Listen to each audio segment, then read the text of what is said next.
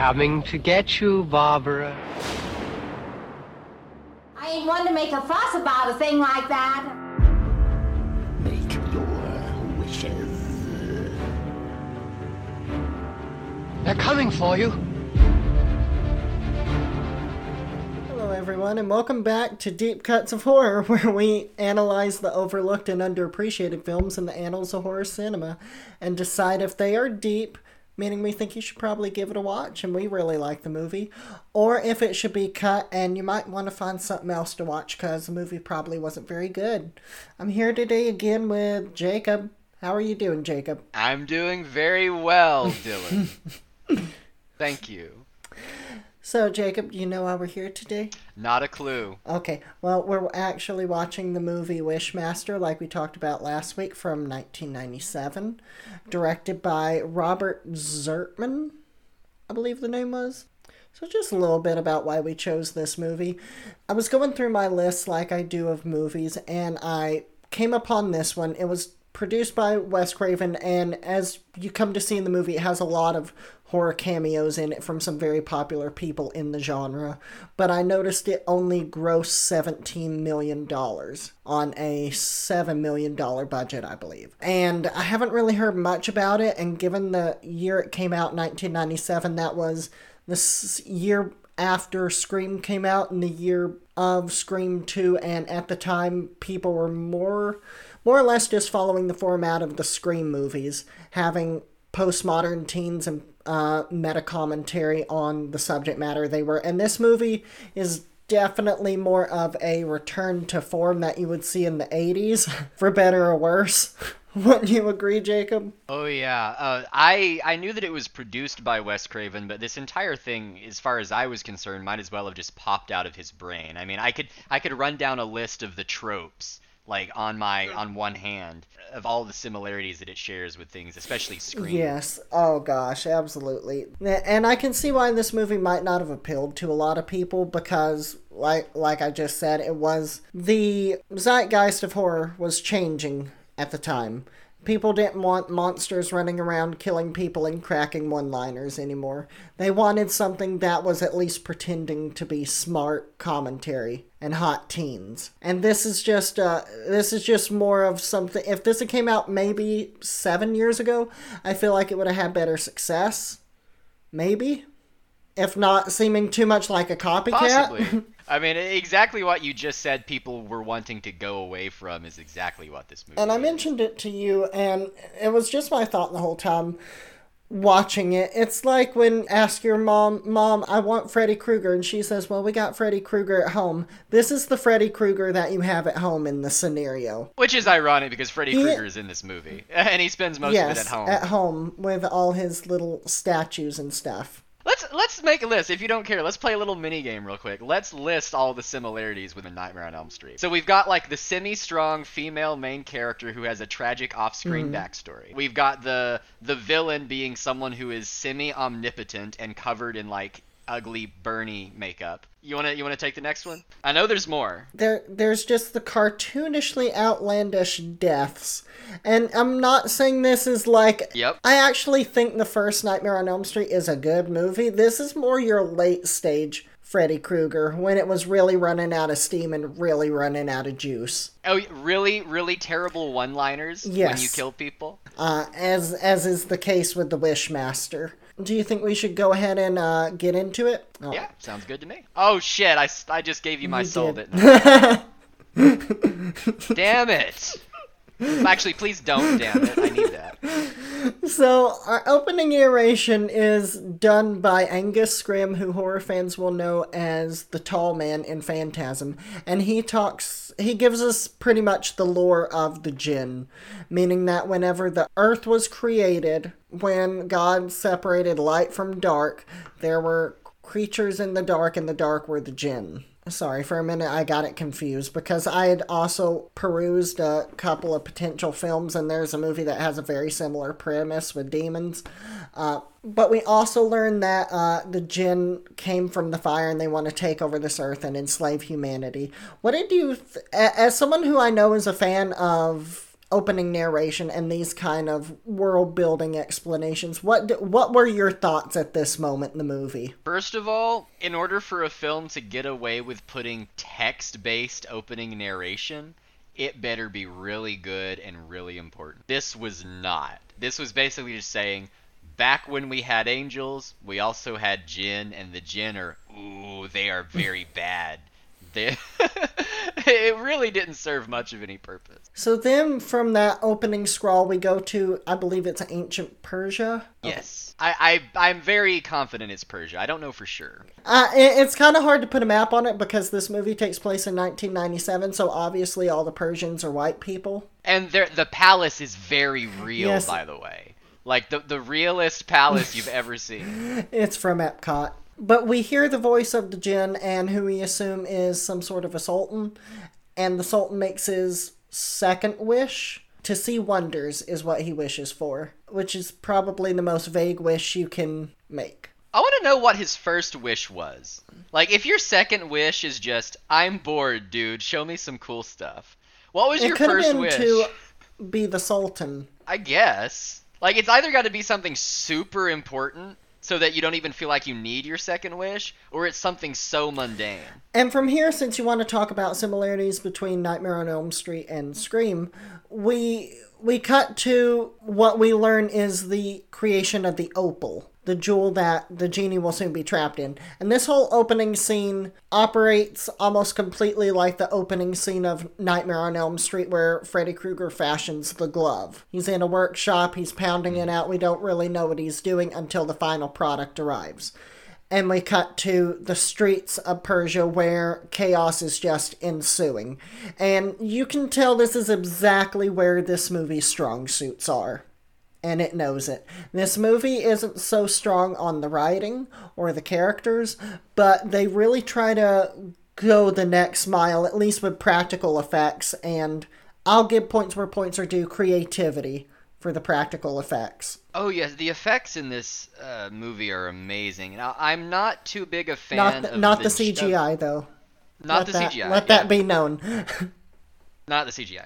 Uh, and I'm not a big fan of the Jinn's full body monster costume either. I think it looks a little silly, kind of just like some generic alien. But Yeah, so everything else is Power wonderful. Rangers. Like the scene that we're talking about here, in which the Sultan or the the king or whoever he is, he has wished for the Jinn to show him wonders. All of a sudden, horrible, malformed, demented things start happening to all of his guests, and every single one is like this unique story of its own that you could probably have made a horror movie out of. Uh, most notably, uh, one of the one of the guests' skeleton gains its own sentience and starts clawing itself out of his body. That's terrifying.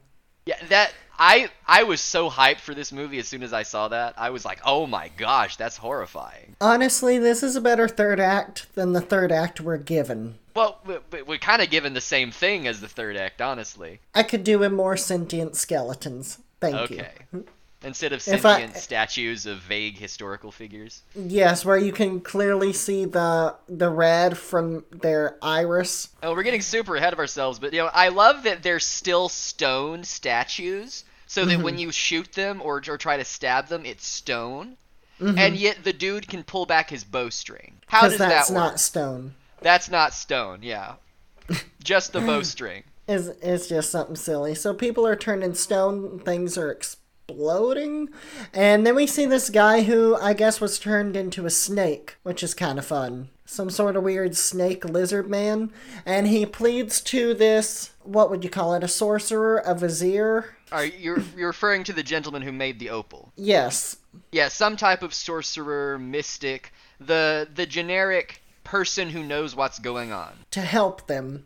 And that's exactly what the sorcerer is there to do. So he gets to the castle, and we get our first look at the Jinn, which was kind of effective for me whenever he's shadowed in a robe, and you can only just see the bottom of his face. Yes, I But thought he looked really s- good dressed up in a robe. Yes, except the fact that he sounds like um, your chain smoking aunt. Yes, he has a very deep, gravelly, but in a strange way, very clear voice. I actually really Mm-hmm. like his voice. It's just unfortunate that the costuming now for him just makes him look like the Buffy the Vampire Slayer Demon of the Week. So when the sorcerer is confronting the Sultan about what's going on, the Sultan is about to make his third wish. And obviously, his third wish is going to be to make everything go back to normal. But the vizier, well, the vizier or sorcerer explains to the sultan that making his third wish will unleash the jinn's world onto ours. Yeah, which is essentially the premise of the film and why the Jinn is a villain. Because once whoever summons the Jinn makes their third wish, it gives the Jinn and all of all of the Jinn in whatever realm they occupy free reign over the earth. And so because they kind of occupy a between world. And we get a very unfortunate computer graphic of i guess them in this in between world trying to come through into ours. It's very unfortunate. Kind of looks like the remake of nightmare on elm street when they have freddy coming out of the wall but they decide to do it uh, with computers instead of practically. Which is for this entire era of movies was almost always a bad idea. oh it was a bad idea when they did it 20 years later in the remake of nightmare on elm street That whole movie was a bad idea. It was a bad idea. But moving on. as, as a complete well this is not a complete aside but just as a little note the sorcerer's name is apparently like zoroaster or something like that i'm just wondering if that's important right because like that's the guy who made zoroastrianism uh, which which is a real religion that I, I don't know too terribly much about, but I thought that was very like that was a very prominent name to use for this relatively minor character, right? And, and in some certain sense, that would have just been like if this guy's name was Jesus. Maybe I could see it. So he defeats a djinn and st- well, he doesn't stop everything going on. That's something that's interesting to note. This is a- as we find out later in the story, this is pre-Islamic Persia. He's able to trap this jinn in the opal before making the third wish somehow by saying some fun words. And the opal the opal lights up and the jinn is assumably trapped in it. That doesn't undo the wishes though. So all this chaos is still going on. And i would have loved the rest of this movie just been undoing all this chaos. But you want you want the entire movie to be set in pre-Islamic Persia? It would be better than what we got Uh, I'm not sure if I agree with that. it would be like a little jason and the argonauts adventure mostly just because of the reanimated skeletons Imagine all of the CGI they would have had to do to have this be, in pre-Islamic Persia. I mean, you saw that what you called it the Epcot Castle. Uh, it just straight it looks like it's out of a video game to me. Like it's horrible. they either needed to use more CGI or less CGI because if you use more, you can kind of go into that uncanny valley in your mind and you can just accept the crappy CGI. I was intrigued by this. I I've not seen many horror movies that I would consider to be in the sort of just generic slasher genre that begin in pre-Islamic Persia with sorcerers and supernatural creatures.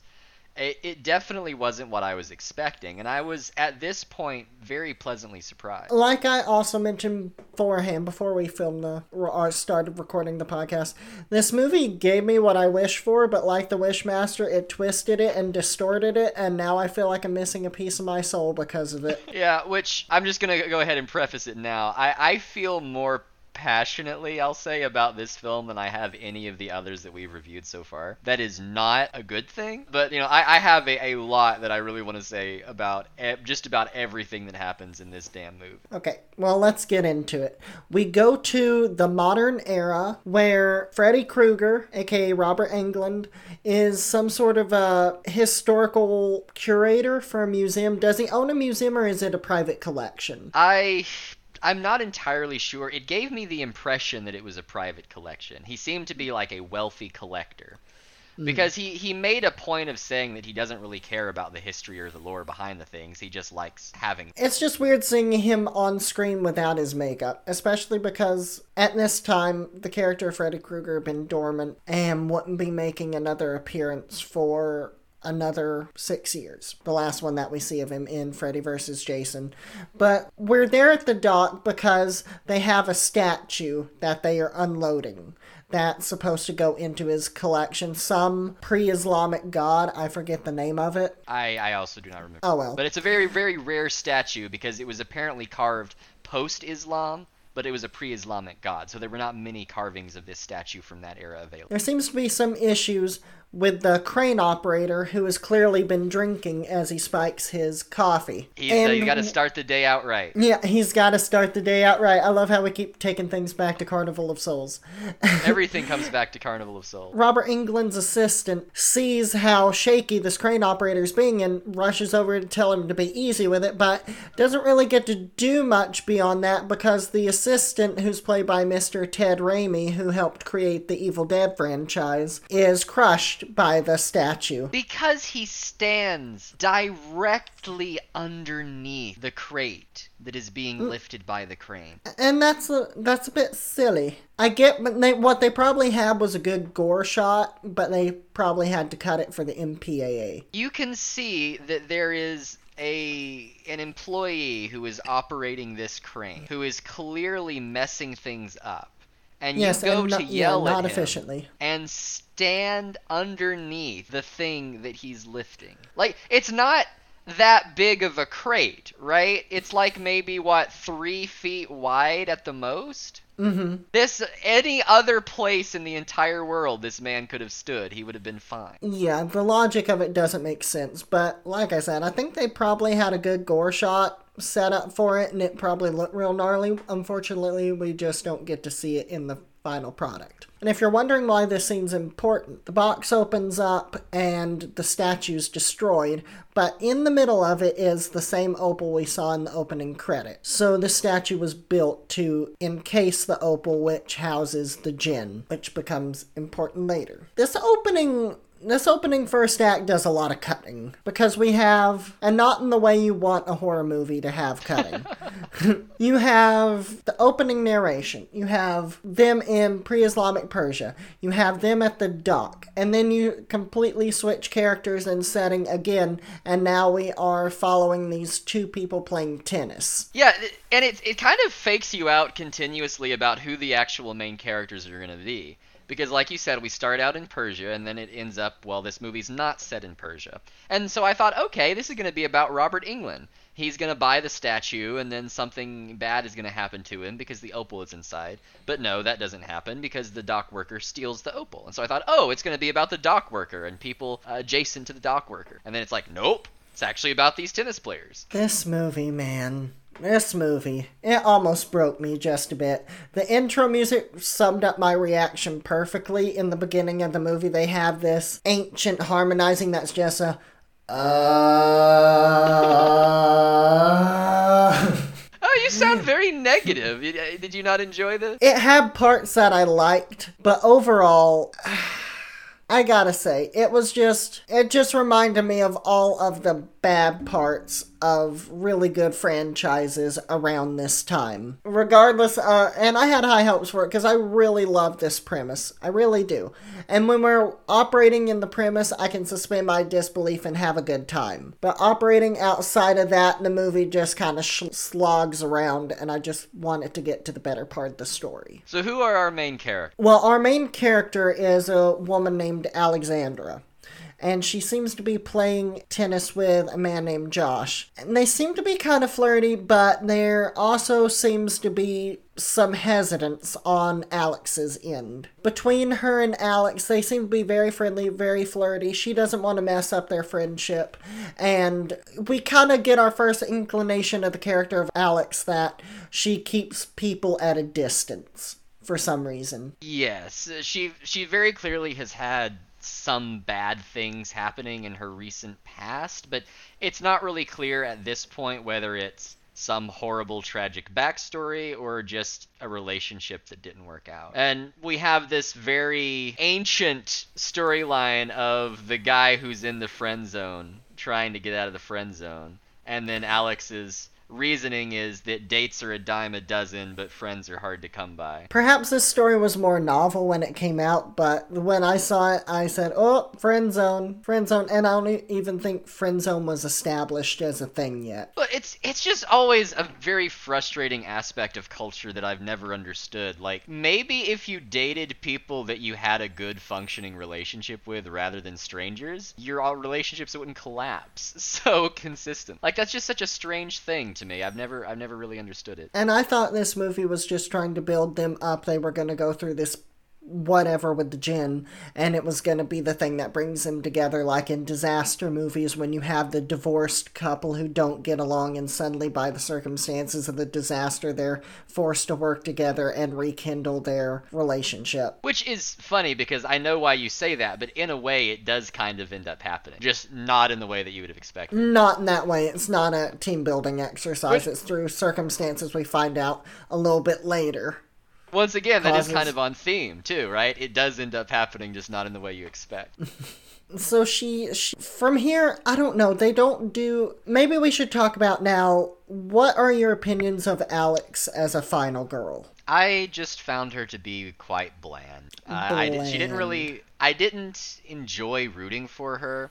She didn't really have much of a strong personality. It was more so just I don't like that horrible things are happening to me. I have a sister that I don't really treat like a sister and yet feel compelled to protect because she is my sister. And i have a entire- job that I, I have a job that i go to but i'm never at my job i am coaching volunteer girls basketball more than i'm seen at my job but for some reason my place of business is a major plot point in the story and she gives really like overbearing advice to the people that she's coaching. I'm saying a lot of negative things about her. I don't think she's actively terrible or anything. I just think that she's kind of boring. She's just the person that we happen to be going through this movie with. yeah Right, yeah in that's fact, the probably the only- most you can say The only reason that we're following her instead of someone else is because she happens to be the person that touched the opal and released the jinn. You're right. There's really no significance to the character. They try to give her significance, and I don't think it's a problem with the actress per se. I think it's just the writing. There's nothing that really compels you to this character because there's nothing that really ropes you in to necessarily root for her. She has this past trauma that we learn about, but we don't really get into how that past trauma affects her life before the jinn comes into it. Up until up until we even get this revelation that she has some past trauma, she's relatively normal except she kind of keeps her male colleagues at a distance cuz it seems like all her male colleagues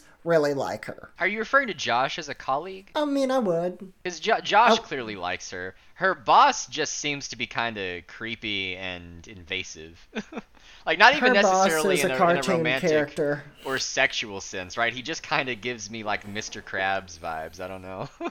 And the acting it across the board is very uneven. Not not so much in a bad way, but it seems as though they're giving different performances. No one was given a through line of what this movie was supposed to be. What some thought it was more horror, some thought it was more horror comedy, some people thought it was just comedy, and they played it as such. With respect to the tragic backstory, which maybe we should talk about this later, I don't know. I love that this movie adhered to the very important advice of tell, don't show.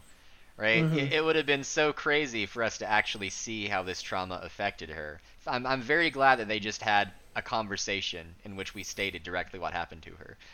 what were we gonna have? Another cut in the first act? Yeah, yeah. I, I mean, go all the way, right? It's better than just stating bluntly. From the tennis court, we go to her being at work at this auction house, as it were, and someone brings in the opal, obviously stolen. The guy says that he got it from a guy who it belonged to his great grandmother or something like that. And the car- her cartoonish boss, Nick, ogles the jewel exactly like someone like Mr. Krabs would ogle a jewel.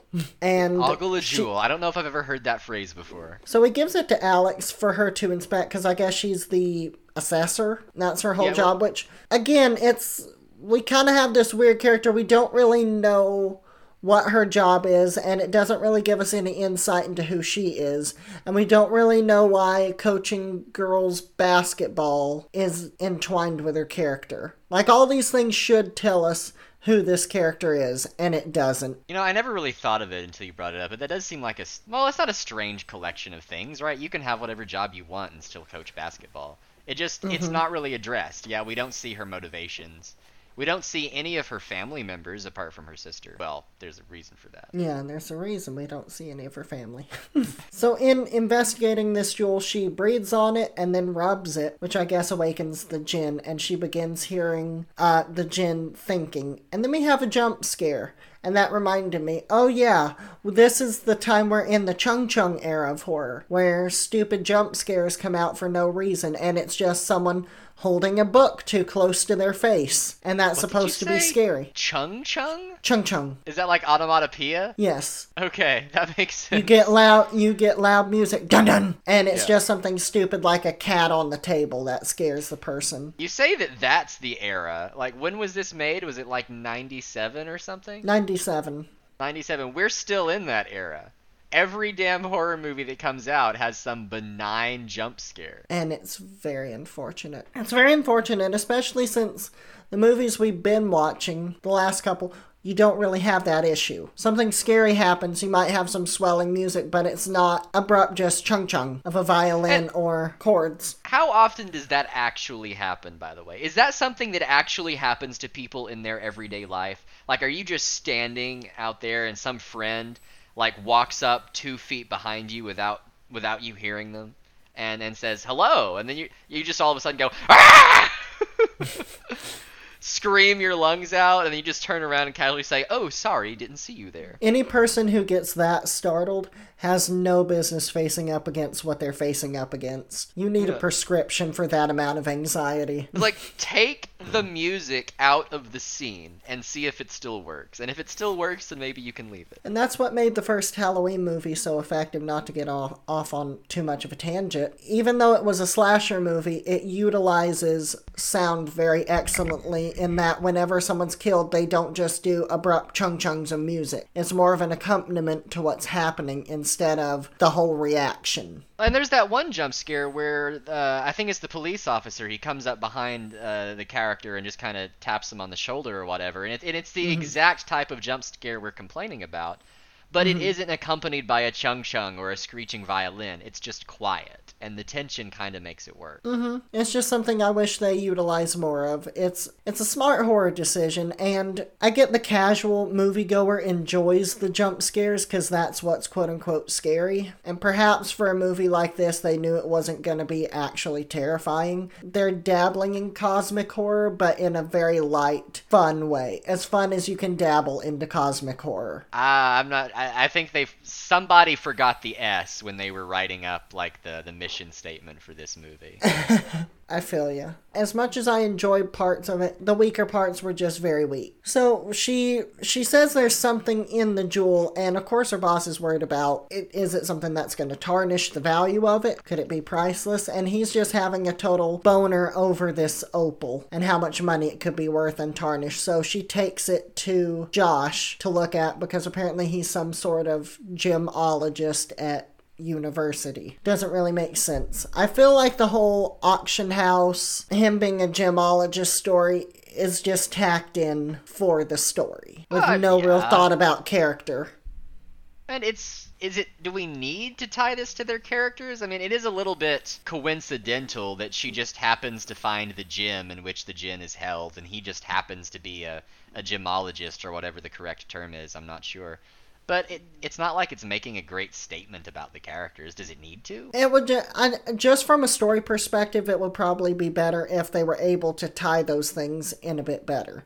Maybe in the climax, some some information that Alex knows from jewelry appraising, maybe some of the historical knowledge that she knows from having to know the value of these things comes into play.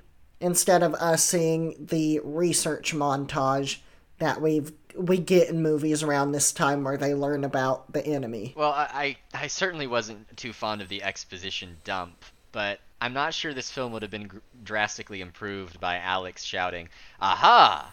I know your secret because I studied it in college, and it's hidden inside the gemstone." I, I don't know. That would have just been hokey. Not that a vast amount of this movie wasn't hokey, but I think that that would have made it worse. Well, there are four of these movies, so hopefully one of them got it right. Yes, as we all know, movies, especially horror movies, tend to get better with their sequels. So we can keep our hopes up, can't we? Well, I don't like to point fingers, but as far as Wes Craven is concerned, many people do consider the third Nightmare on Elm Street a superior film. So maybe the third Wishmaster will be the best one. Who knows? I have really no wouldn't idea. mind watching all of Yeah, we'll probably space it out and see how that goes just to revisit it. It's definitely not something I want to do continuously. That would be very arduous because I feel like it's just going to be more of the same. Oh, definitely. But eventually we'll get there. So she drops, uh, like like we said, she drops this opal off to Josh, who again tries to ask her out. It doesn't go so well. And we skip to Alex coaching girls basketball, and she makes this great speech about stillness and when people are trying to take the ball away from you. And again, this would make a lot more sense if we knew this character a bit better. But we don't. So this speech is just a really great slow speech out of nowhere. Well, let's let's take a look at this for just a second. Let's see Mm-hmm. if we can ascribe some significance to it because there is a lot of weight and emphasis placed on what she says to these young basketball players. I don't remember the exact quote, but something along the lines was you have to be completely still in that moment. Not still in your body, but still in your mind, you know. The world has to melt away and it's just you and, you know, and the ball or whatever the hell she Mm-hmm. says. Like it acts like she she acts like she's some ancient sage giving advice to these people, and I'm trying to see if there's some way to connect that to her backstory, but I'm not seeing it. I, the only way I could see is because that's what she reconciled with. We might as well just mention it. Her family home caught on fire, and while she was able to save her sister, she wasn't able to save her parents. And the fact that she wasn't able to save her parents has really killed her. So I believe she, her whole life she's been dealing with this struggle between contemplating something and just being reactionary. The reactionary being going and saving her sister versus she thinks if she had more stillness in her mind and concentrated on what she needed to, she could have saved everyone. So the only I- thing about this hero merit is that she has a hero's complex. I guess so. We learned from her sister that she wouldn't have been able to save her parents, and you can always pull unreliable narrator. You know, you can always pull that card, mm-hmm. but I don't think this movie's that deep. I oh, believe Oh, we're no. supposed to take No, that no. at face value. She was not able to save her parents. And so the entire concept of, well, if I had just been more prescient or had a, had a greater presence of mind, if I had been still, if I'd thought through that moment, I could have done it. It's wrong. Like you're wrong. even when they're just talking about it on a surface level, I can poke holes in her psychology. And I'm not trying to make some grand statement about mental health or anything. Sure, she probably had issues, but I don't think the movie really put too much thought into her mental state going forward from this. So I feel pretty confident saying that rational person could move past the fact that you were a literal child. You wouldn't have been able to save two grown adults from a burning fire. The fact that you were able to just save your little sister is a miracle. Which But this she- is a common theme though in a lot of movies, and I'm kind of pulling up blanks as far as specific examples, but you'll always have this character who has some kind of mantra that they recite, or some important piece of advice that's carried them through their life, and you introduce it very early in the story. And then at the very end, or in the, at the final confrontation with the big bad, all of a sudden that mantra becomes relevant, and it's what saves the day. And I, I feel I, the reason that I bring that up is because I feel like that's what they're doing here. They Oh, yeah, didn't put, as you said, a lot of thought into how this relates to her psyche or or why exactly she is even a basketball coach or where she got this advice. It's just something to set up so that it can come back in the finale. And perhaps it would have played a little differently if we could see that she was more obviously haunted by this. But I think one of the issues we see, we see her in a professional setting and as everybody knows, when you're in a professional setting where you are a teacher, a coach, and in a workplace, you don't really get to see nuances of characters too much because you're in a work centered mode, right? So that was probably a bad decision for some of the writing to have her in that setting where you couldn't have those character exploratory moments. And there's really no good way of handling that because you're right. When you're in a professional setting, you either have to have your characters not betray their inner struggles, or you have to have them show their inner struggles, but that makes them inherently unlikable because of how unprofessional they are and, and how they have a lack of self-control right if she just started going off on these kids and like clearly imposing Mm-hmm. all of her personal traumas onto them that would tell us more about her character but it just make us hate her. But i don't really think there's a good way to do it. You just have to see the characters in unprofessional settings. And we don't see a lot of her uh, outside of these professional settings at least until things really get going. Even when she's investigating people, you're still in that professional setting because the content matter she's wanting to discuss with people, you can't come off as a kook.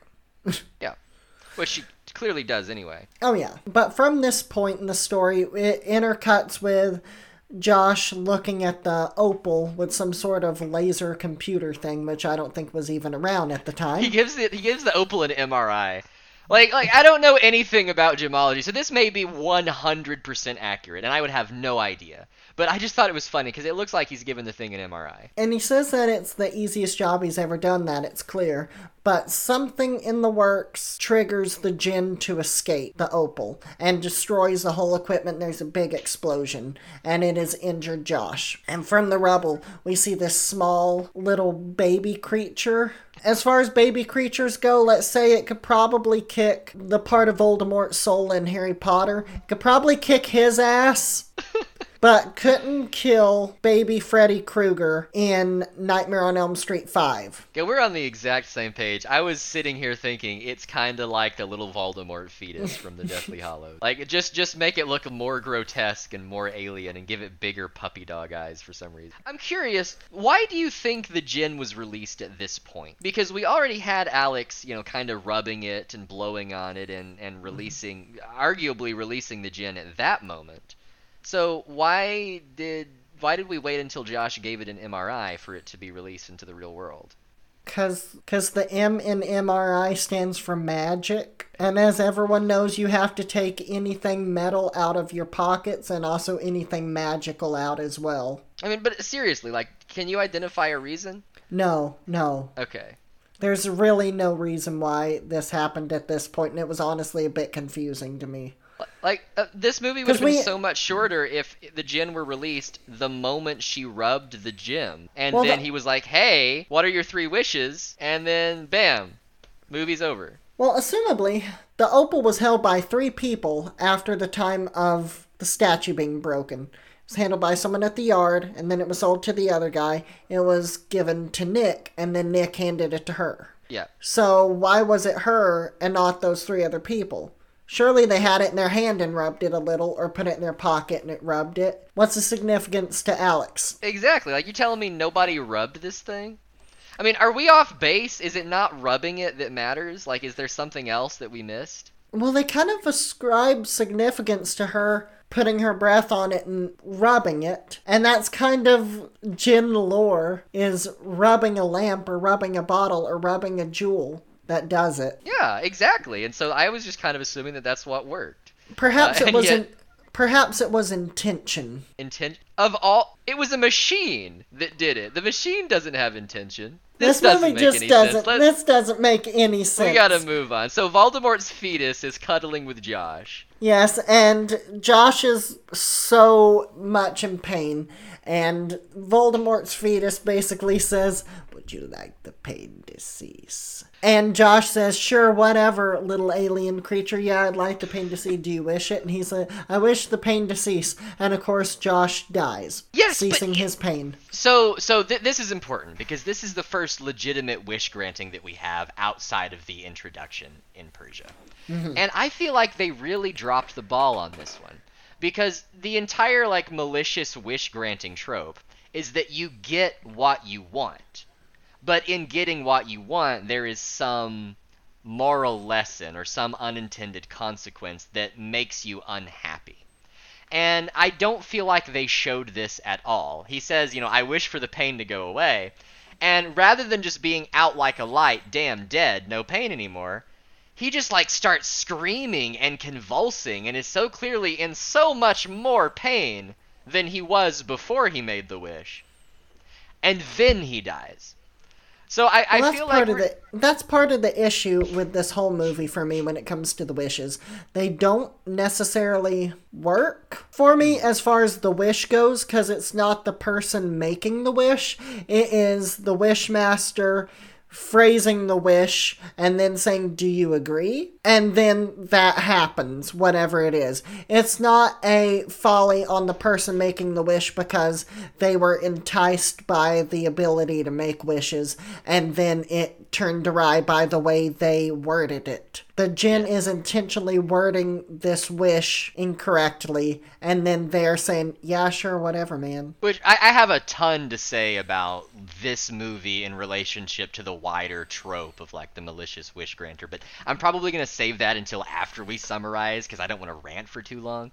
But the gist of it is you're absolutely correct. Like this just doesn't work at all. But the issue is that it couldn't have, right? You said that the Jinn is phrasing the wish, and mm-hmm. therefore he's adding the loophole into it. But he's not because the way that he construes these wishes, there would be no possible way to make a wish that didn't end horribly. Like it would mm-hmm. it would have to be an infinitely long contract. Because exactly what I said at the end of the last episode that I was afraid of. The way that they twist wishes in this film is I wish I were in Hawaii. And then the Jinn is like, "Oh, but you didn't wish you were in Hawaii with your vital organs." And and so they just die. Uh, and it, it, it's, it's that exact kind of stupidity that most of these wishes embody, and it's really frustrating. I get that. I just wish we had more of, I guess, more segments with these characters making the wishes so we got more of their personality and understood more what made them tick and had them making the wish of their own volition and wording. Because that just makes it a bit more satisfying than him handing them the wish. Because it, it's kind of, um, it's kind of nonsensical in a sense. If someone comes up to you and says, "Would you would you like five dollars?" Well, no, not necessarily. But if you if you have five dollars and you're wanting to give me five dollars, I'll take five dollars. All you have to do is wish it.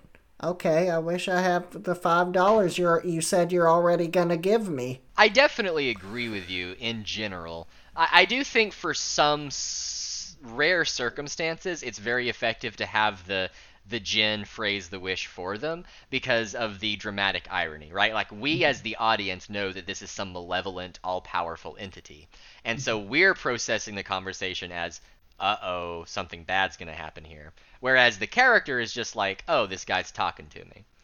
uh, and, and so that can that can be very powerful because of the tension that it builds.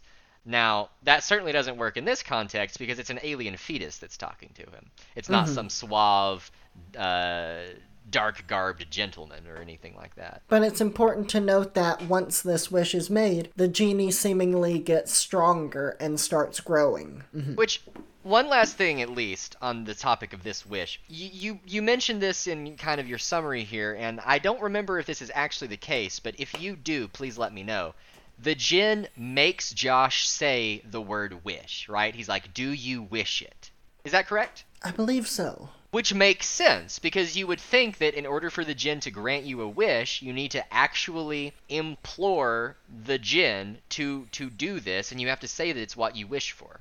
And yet, for like basically the entire rest of the film, people just have to vaguely insinuate that they might enjoy something, Yes, and, and they might grant en- their wish. they might enjoy something that they really didn't even have fathomed in their head. Like like in the beginning, the guy's like, "Do you wish it?" And he's like, "Yes, I wish it. Take my pain away." And he grants the wish. But then like, you know, three wishes down the line, somebody will be like, "Man, it's kind of cold in here." Right? I wish it were warmer. Or, or no, no, no, no, no. I wish like I'd like it to be warmer. And it's like, "Aha! Your house is on fire." You know what movie did this trope of wish granting a lot better and also featured a wisecracking individual? if you say Aladdin, I'm going to throw something. No, Leprechaun 3.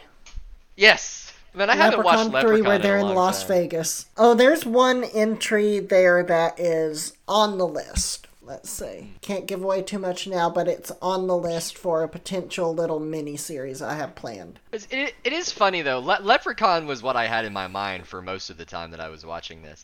If Mm-hmm. this had been a movie that I accidentally turned to on sci-fi at like two in the morning, I would have probably loved it. Right? Like this is exactly the kind of movie that it's like, you know, you you're you're at 50% mental capacity. You're eating a slice of cheese.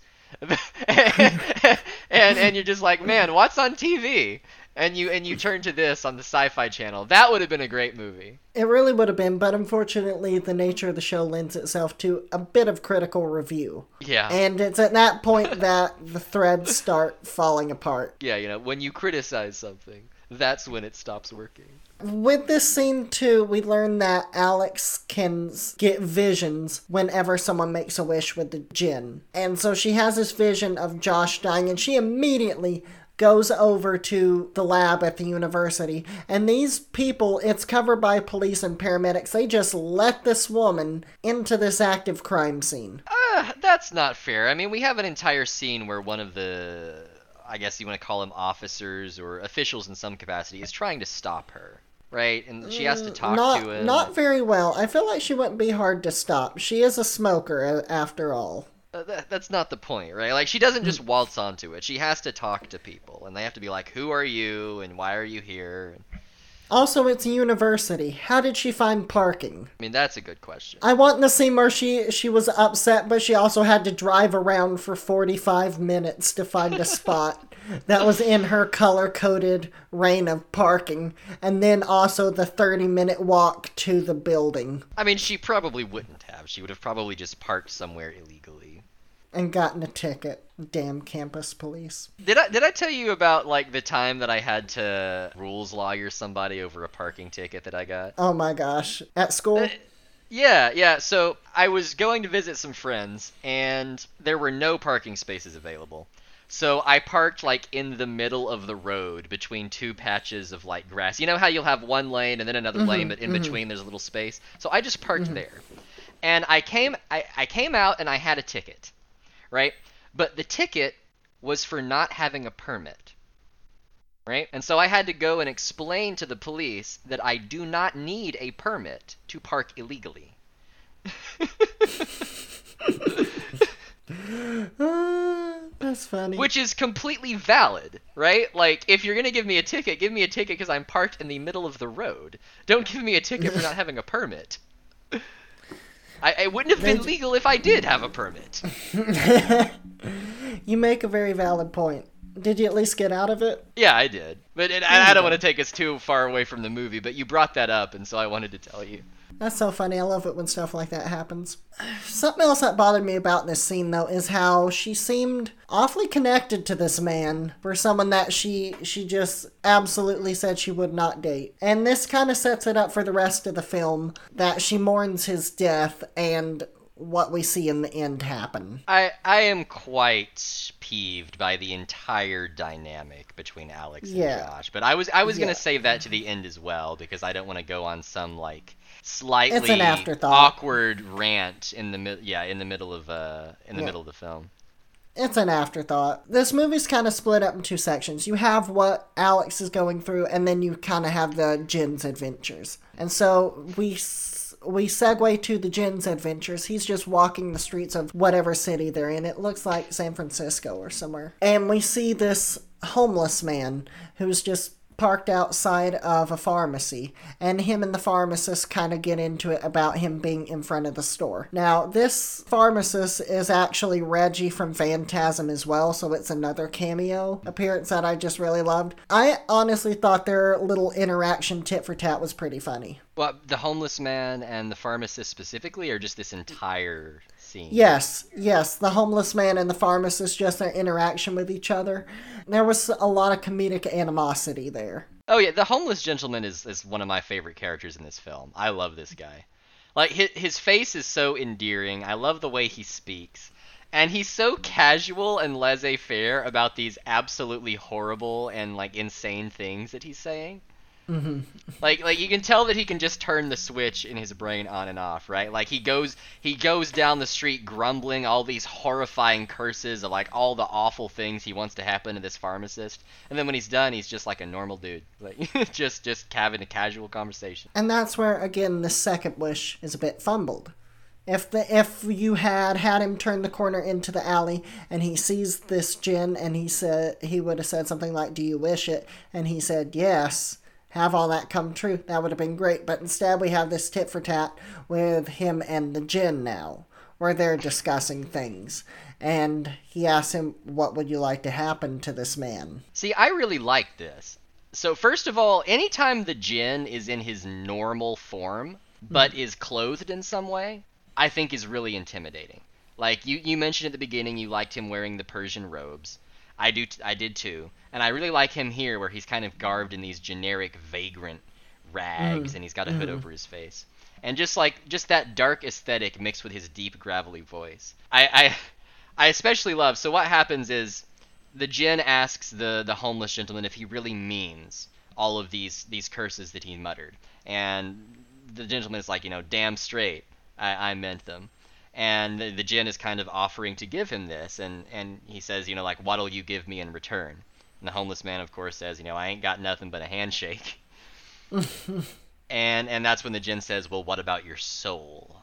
Which maybe we want to stop here for now because this entire idea of the Jinn taking the soul of people who grants wishes. What did you think about? Uh, sorry, people uh, to whom he grants wishes. What did you think of that?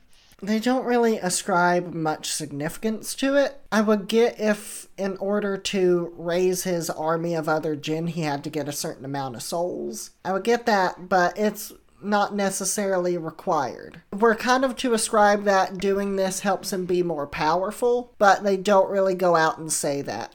And there's no real significance in that outside of the first wish, where he stops being baby Voldemort and starts being Buffy the Vampire Slayer villain of the week. Well, they do mention it later when we start to learn more of the lore of the Jinn that he has to kind of collect souls from mortals by granting them wishes, and then that'll make him more powerful, and then he hmm. goes and and and grants the three wishes to the person that woke him and then you know hellfire and damnation and all that. So they do explain it. My issue is that i think it's dumb.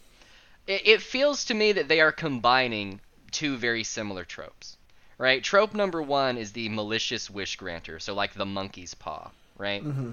The thing that grants you wishes but they turn out poorly.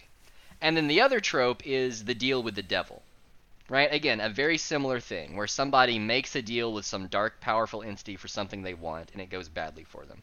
But they've just kind of crammed them together, right?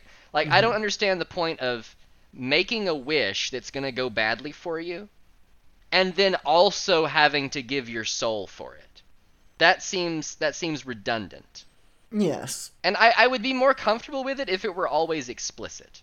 But that's another huge problem that I have with this film is that the entire point of the soul selling trope is that you as the victim are so desperate or so short-sighted or unwise or just greedy and irreverent that you are willing to give up your immortal soul for some temporary pleasure. Right? And so you knowingly do it and then it comes and bites you in the ass. In this film, only the homeless man knowingly sells his soul. That's it. That's what I was going to say. Yeah, none of the other characters that are victims of the Jinn offer their soul as a price. The Jinn is just allowed to take it because he wants to, which And completely barely wish def- it. Yeah, completely defeats the purpose, in my opinion. the rules of the jinn in this are very loose. They don't really have to wish for something, they just have to want it, and they don't even really have to want it, it just has to be something that's brought up to them to want, and they want it. And the jinn also doesn't have to expressly say he's taking their soul. So it's Yeah. not an agreement that's entered for their soul. I the one that really really got me, and again we're kind of going ahead a little bit, but it's the security guard. The security guard doesn't say I wish for X. He doesn't say I want X. He just literally says rhetorically to himself, I would like to see that. And then that that gives the jinn the authority to grant the wish. The security guard scene is probably the weakest wish slash kill of the film for me. But we'll get to that. Yeah, which once again, you mentioned how loose the rules are. Mm-hmm. This guy, this Jinn, he is omnipotent and and omniscient, right? He's been trapped in this gym for centuries, and yet he's somehow able to acclimate himself to modern society in this short period of time, right? Mm-hmm. That means that he is in some sense omniscient. So, if he's omniscient, and the only thing that is required of him to grant a wish is that somebody says rhetorically to themselves that they would like something, why can't he just grant the wish of every single person in the world who says that they want anything ever? You definitely have a good point. It plays with the mythology of the jinn in terms of them being omniscient. Uh, now, I do prefer how Aladdin's genie just used it to make topical 90s references, but I guess you do what you do in your itty bitty living space. Well, like you said, the homeless man makes this deal with the jinn. He says, What would you like to have happen to, to this man? And he says, Get cancer and die. And Which- pretty much that's exactly what we see. The, the exchange between the homeless man and the Jinn, I actually think is really wonderful though, because like I said, the Jinn asks for his soul, and and the guy says, you know, dude, I'd give you my soul for a shower and a bottle of Jack or whatever it mm-hmm. is, right? Yeah. And the Jinn's response, I just love this. He says, Then you would consider the death of your enemy to be a bargain. which I, I just think is a very powerful and, and kind of funny statement because he's taking it so seriously. And the fact that they're not even really villains, they're not even really Enemies. enemies to begin with. It's just a random business owner and a random homeless person. Which I love it as well because the homeless man and the Jinn are not really enemies. Most of the people that the Jinn grants wishes to in this film, he has an actively adversarial relationship with. Mm-hmm. But the homeless man, they're just kind of chilling, right? Right. And apart from the selling of his soul, nothing bad happens to the guy. hmm So he actually gets his wish, which is really cool because that's how these things are supposed to work. Which, Yeah. like you said, but, but go on with the get cancer and die thing because this was a really funny. This is one of our first like properly grotesque death scenes outside of the introduction. Reggie from Phantasm, who plays a pharmacist, he gets cancer and dies, but it's a very it's a very quick cancer. It's as though he got all the cancers at once and they just all started killing him. Eyes rolling in the back of his head, foaming at the mouth, throwing up, discoloration, veins crawling, the whole thing. It's actually a really good feat of special effects and makeup work, and actually did shake me a bit. Not gonna Oh, lie, yeah. but I have a thing about body horror. It, it it's terrifying. I mean, it, it's layered with the the ridiculousness of the concept. Like this is some fast eating cancer, man. like this is some this is some super cancer. But even then, like even though it's such a ridiculous notion, just simply imagining in your head what that must be like to actually happen to someone, it's really mm-hmm. effective. I agree. And of course, the homeless man just runs off, freaked out when he gets to see it. The Jinn's just kind of tickled at himself. I also I love that the intro to this scene is the the homeless man uttering all kinds of horrible horrible curses of all the bad things that he wants to happen to this guy. And then when presented with the actual supernatural opportunity to get vengeance, he's just like, "Eh, I hope he gets cancer and dies." like this is th- this guy knows what's up. I like this guy. He was a good character. But um, transitioning to not so great characters, we go to Alex, who had a vision of the pharmacist dying, and she's wondering what's up at her house. And sh- this is another area I wanted to bring up where the story doesn't really lend us any character development. One way we can tell something about a character is by where they live. And I don't feel like we get a good idea at all about this character by where she lives. I looked around it, it all looks like stuff that was just plucked and pulled from thrift stores, but not in a cute way. I, I can't claim that I paid as much attention to her living space as you probably did, but mm-hmm. you're right. There really wasn't anything, any sort. That of gives us an inclination of character. yeah, no nonverbal storytelling going on here, not as far as I can tell. And maybe if we want to if we want to talk about a little bit of speculation, uh, we're assuming that this is not the house that she grew up in, right? Oh yeah, I think this is just her apartment that she shares with her sister. You think it's an apartment? Yeah. Okay. Maybe I missed that. Oh yeah, I guess it probably is obviously an apartment given given that they seem to live in a big city, but for some reason when we were inside it, it kind of looked like a proper suburban house to me. I Maybe mean, I'm it just did, crazy. but everything in the house just didn't seem like the character that we had. And oh, and you yeah, you're definitely right. It is an apartment because she wishes that she were back in her apartment at one point. Oh yeah, yeah, yeah. Yeah, but I, I don't know. Even though I kind of knew consciously that it was an apartment, it felt like more of a suburban country house to me. Uh, Because that's exactly what the decor is, but we don't really Yeah. get that feeling from this character. And part of that's also costuming as well. The costuming doesn't give us any insight into who this character is either, very much. But I'm I'm done harping on Alex as a character. Yeah, we, we can we can stop that. Yeah, and this isn't an Alex character study. Basically, what she's doing right now is she's reflecting at the fire on Josh's murder and well, Josh's death. We don't, we can't really say it's a murder right now. I'm not even sure if you And- could say it was a murder. Does the And to- concept of murder apply to supernatural omnipotent entities? Uh, Sometimes, sometimes. I mean, it does on the uh, Trans Siberian Express. yes. So she's reflecting on her friend dying, and it's also opening some old wounds from her past that we learned from her sister. Is related to what we said earlier about her parents being involved in a huge fire. And we learned from this that she had nightmares of people dying and fire before. So she's. They're probably trying to build up this red herring thing of her not believing what she's seeing in her head and it just being a part of the psychological problem she's had in her past just coming back up because they mentioned the nightmares and boom she starts having nightmares again but about the jinn what was what was your take on on this This just does not work. So we as the because again we're not introduced to a tortured character that this is a tortured character who has these psychological issues until boom she has them we as the audience know that the things happening with the jinn are real. So mm-hmm. there's no uncertainty for us. From Alex's perspective and from the perspective of characters adjacent to Alex, it they think it might just be her trauma acting up. But the problem is that we've never seen her trauma act up. We've never seen her suffering from any of these issues.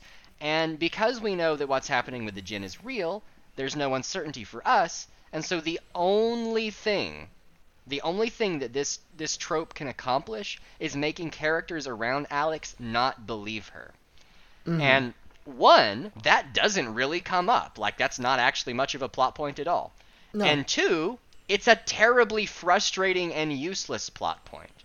Like, who, who, how many people actually go into a movie really desperate to see people with mental illnesses ignored and invalidated? Who is just like, yes, I love it when that happens. Give me more of that. there are some times when it's done artistically and correctly that it can be compelling for a story. Hmm.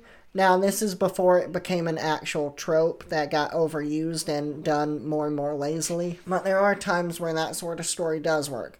But here, we don't have a situation where people aren't believing her about what's going on because of these issues. We don't have her denying herself or not believing things herself because of these issues. The whole time she's operating under the assumption that these things actually happened. so there's really no point in this except to kind of drive some animosity between her and her sister, but that doesn't even make sense because Alex's sister should understand that Alex just lost a very dear friend, so all her actions where she's kind of jaded against her kind of makes her seem like an ass. Yeah. Alex's sister is also really not much of a character. She's just sort of a human MacGuffin, honestly.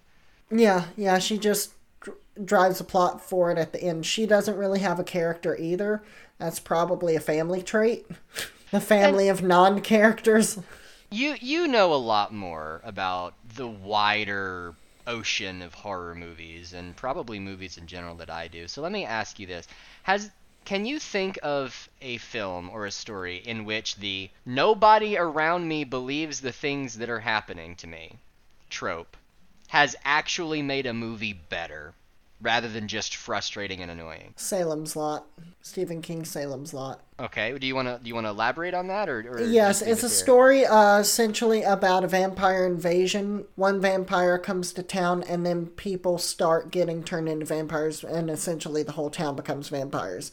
And there's a good significant part of the story where no one's believing the main core group of characters that this is happening. You could also argue the same thing happens in The Stand. and uh, it as well. I mean, that's actually kind of the whole point of Derry, right? Is that that Yes. there's a mat in air quotes magical reason that the, the Mm. adults are all ignoring what's going on. So I guess you're But right. it- It, does work out sometimes. Yes, there are times where it does work because it iso- it done efficiently it isolates the character to have to take matters into their own hands.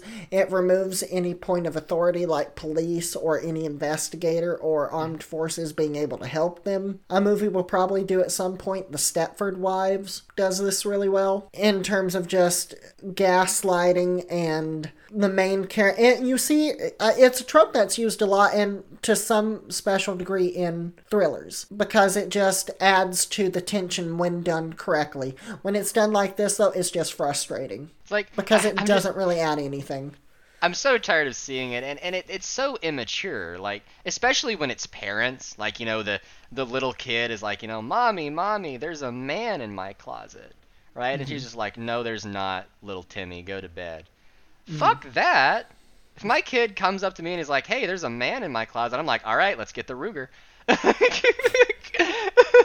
See, you have a different reaction than me. Mine is, Mommy, Mommy, there's a man in my closet. Come check it out. No, that sounds scary as hell. Go back to bed. If he gets you, scream so I can run. I'm not your mother. Your mother. Would you like me to go check on it for you? and that's exactly how that is.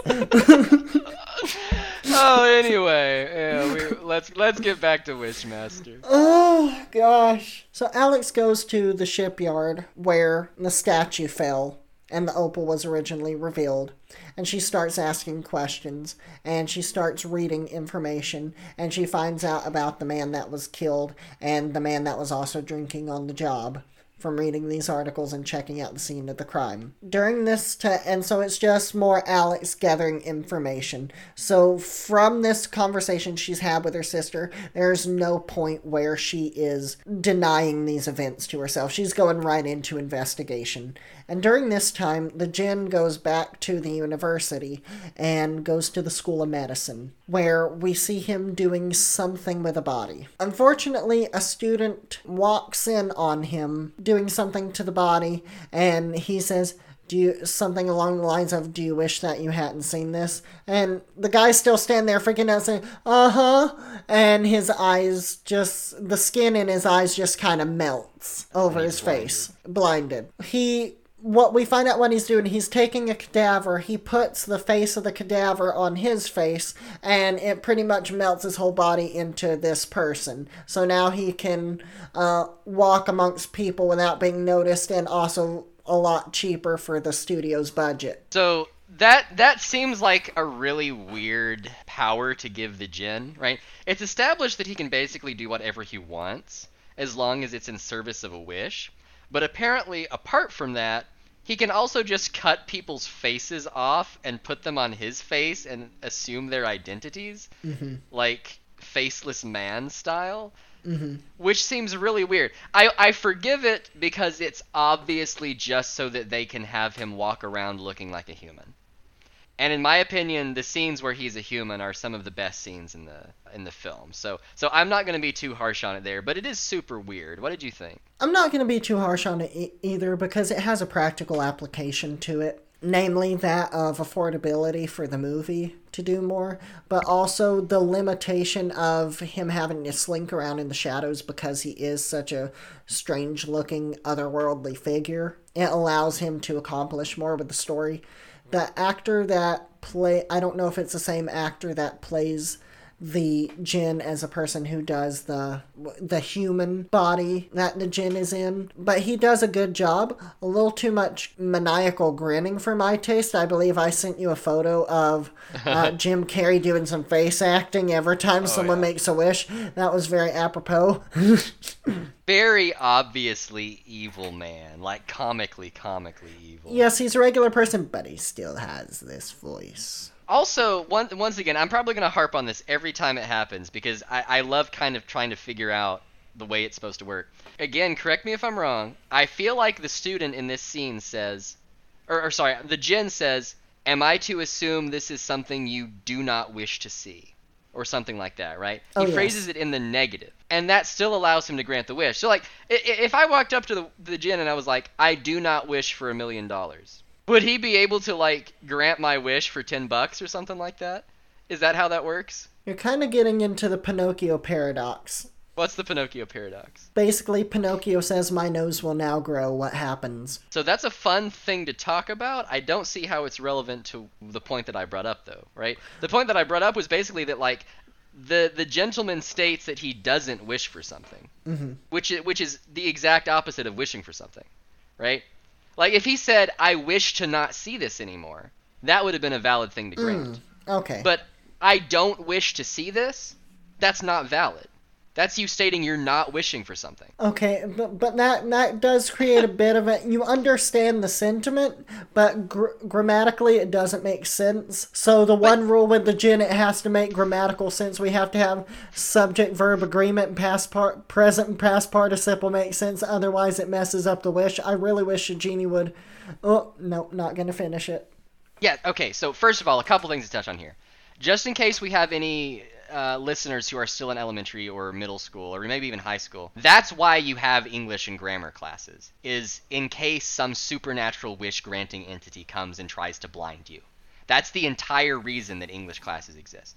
Secondly, this actually does matter because we need to know how the Jinn works, right? We know that he can only use his powers in service of a wish, and that so so so the question is who determines whether or not his power is in service to a wish? Is it God?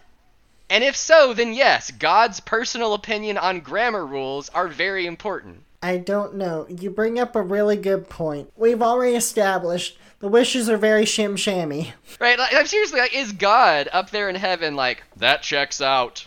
Take his eyes. So someone could easily sue the Jinn for misrepresentation. Yes. Someone comes up to him and says, You've been served. Do you wish that I appear in court? Yes. No, but you're going to anyway. Now get out of here.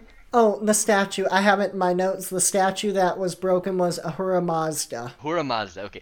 I, I don't know anything about that, if it's real or not, but that's a cool name. It is. So we cut to Alex while she's doing her reading. She learns about Mr. Beaumont and she pays him a visit. And I just gotta say, I really like Robert Englund whenever he's just in normal makeup and he's just doing whatever the hell he does. It's just very pleasant. And his character, Mr. Beaumont, takes Alex to his room of forgotten gods. And I paused the movie to look at all the statues, and I clocked two things that were very interesting. One, in this room of forgotten gods where the statue of Ahura Mazda was going to be, there is a Buddha. There is a statue of Buddha in the corner, one of those little fat Buddha statues on the floor. And there's also a statue of Pazuzu from The Exorcist. Cool. I, So I, did, he I ma- didn't pay much attention to the background. So this takes place in the universe of The Exorcist. You're welcome. That's So yet another horror reference. This entire movie is like a horror museum. It really is. So, yes, Freddy Krueger has a museum that not only has Buddha, but uh, the demon Pazuzu from The Exorcist. This has nothing to do with anything, but I was looking up uh, Robert Englund's filmography, and I saw that he starred in a movie in 2011 called The Sexy Dark Ages. I, I had no idea about the sexy Dark Ages. I didn't either, and I'm not looking into it any further than that. I just imagining Robert Englund in something called Sexy Dark Ages. not something I pictured myself doing today. oh no, I shouldn't have done that. I just looked at the picture. So, these events are happening at the same time with the med school student going blind and her visiting the room of forgotten gods. And Alex just pretty much drops on the floor and starts having a fit when she starts having these visions. And Mr. Beaumont just pretty much washes his hands of her and refers her to Professor Derleth, who is a university professor of folklore. Yet for some And reason ju- likes to harass the drama department. Yes, and I just I gotta say, every scene with this actress, I haven't seen her in much, if anything, but I just really liked her. She was maybe she was my homeless man wishing a pharmacist had cancer. But I just really loved everything she brought to the scene. She brought this matronly sense of knowing and there's scene later in the movie involving her that is also very good. Pretty much all this scene establishes is more lore about the jinn and brings up forget everything you know about the modern genie. So I feel like that was more or less just to promote. It was a trailer line, a line that's going to be in the trailer. Forget everything you know about modern genies, Robin Williams and Barbara Eden. That is exactly. And they talk about it was. again. If you watch a trailer, I'm sure it's there somewhere. I think about these scenes and this movie, and in thinking about them, this is about the third in about five segments where we learn about the jinn. And it really isn't that complicated. And if you didn't want an hour and a half movie, you could easily cut about four of these. Your open if you're going to have an opening narration, the opening narration pretty much should establish everything you need to know, and then you can breeze through it with the main character. Or don't have the opening narration and just have that all brought in with this Professor Derleth character. But instead, we get about three or four separate rule establishments for the jinn, and stuff is just repeated. It's very, very weird that they committed the sin of having open, sorry, uh, text-based opening narration, and yet they still explain everything that that narration explains again verbally to the main character. It begs the question: If you were going to do this, why did you have the opening narration? And it's really not that complex for the viewer to understand. If Jinn you're going to grant explain wishes. stuff, especially, yes, Jinn grant wishes, and it's already kind of established they grant them wrong on purpose. And if you if he finishes three wishes, the world ends. Like it's pretty damn simple. It it really shouldn't be that complicated, but here it is. Also, I don't know too terribly much about actual Jinn lore. First of all, I do know that they do a hell of a lot more than just grant wishes. I'm not even sure if the granting of wishes is a part of the original Jinn lore. They're just kind of like spirits. And some of them are malevolent or at least associated with like disease and, and, and their famine and things like that. But you know, I think the they're point that actually tied to religion, though. well, yeah, they are. They're, they're, they're tied to the Abrahamic religions, especially Islam. All that stuff kind of gets into a cluster. It's like, well, this this was adopted from X religion into Y religion and all that. But the, mm-hmm. the point that I'm making is I really hate it when movies pretend to have the actual lore. Or, or stories in general, right? It's like, forget everything you know about Jinn. It's not Robin Williams type stuff. Here's what the Jinn really are. And then they proceed to tell you a whole bunch of a whole bunch of horse shit that has nothing to do with actual Jinn lore at all. Right? That's I don't want to I don't want to get into anything political, but like that that's that's really that's bastardizing actual real world culture and religion. If you're just going to do your own thing, do your own thing. Don't claim that this is this is the real thing. I am a kind of masculine looking professor of folklore and I am telling you that this is what Jinn are really like. It's like no. No, it's not like that at all. And then we get probably the stupidest jump scare in this movie, to my opinion. The the whole scene takes place in this little amphitheater where Professor Derleth is overseeing this drama department's production of some Grecian play, I think it is. Not Grecian play, it's something else, but something that involves cultural masks. And this lady who's in the play holds the mask two inches from Alex's face. And when she turns, we see the mask, and it's a jump scare. And hmm. she was like, I was just wanting to show Professor Derleth my mask I made. First of all, personal space. Maybe it's COVID, maybe it's just me. But first of all, I am a stranger. You can come up and ask for the professor's attention in our conversation. How long have you been standing there while we've been having this conversation just holding the mask to your face? First of all, maybe she's born with it. Maybe it's COVID. Is a really, really terrible marketing phrase. By the way, that's, that's very close. It's very close to something that you just said. Secondly, I think that this could have worked if uh, if the professor like went off on the person afterward, because you said that you like her quite a bit. I do too. She has a very strong personality.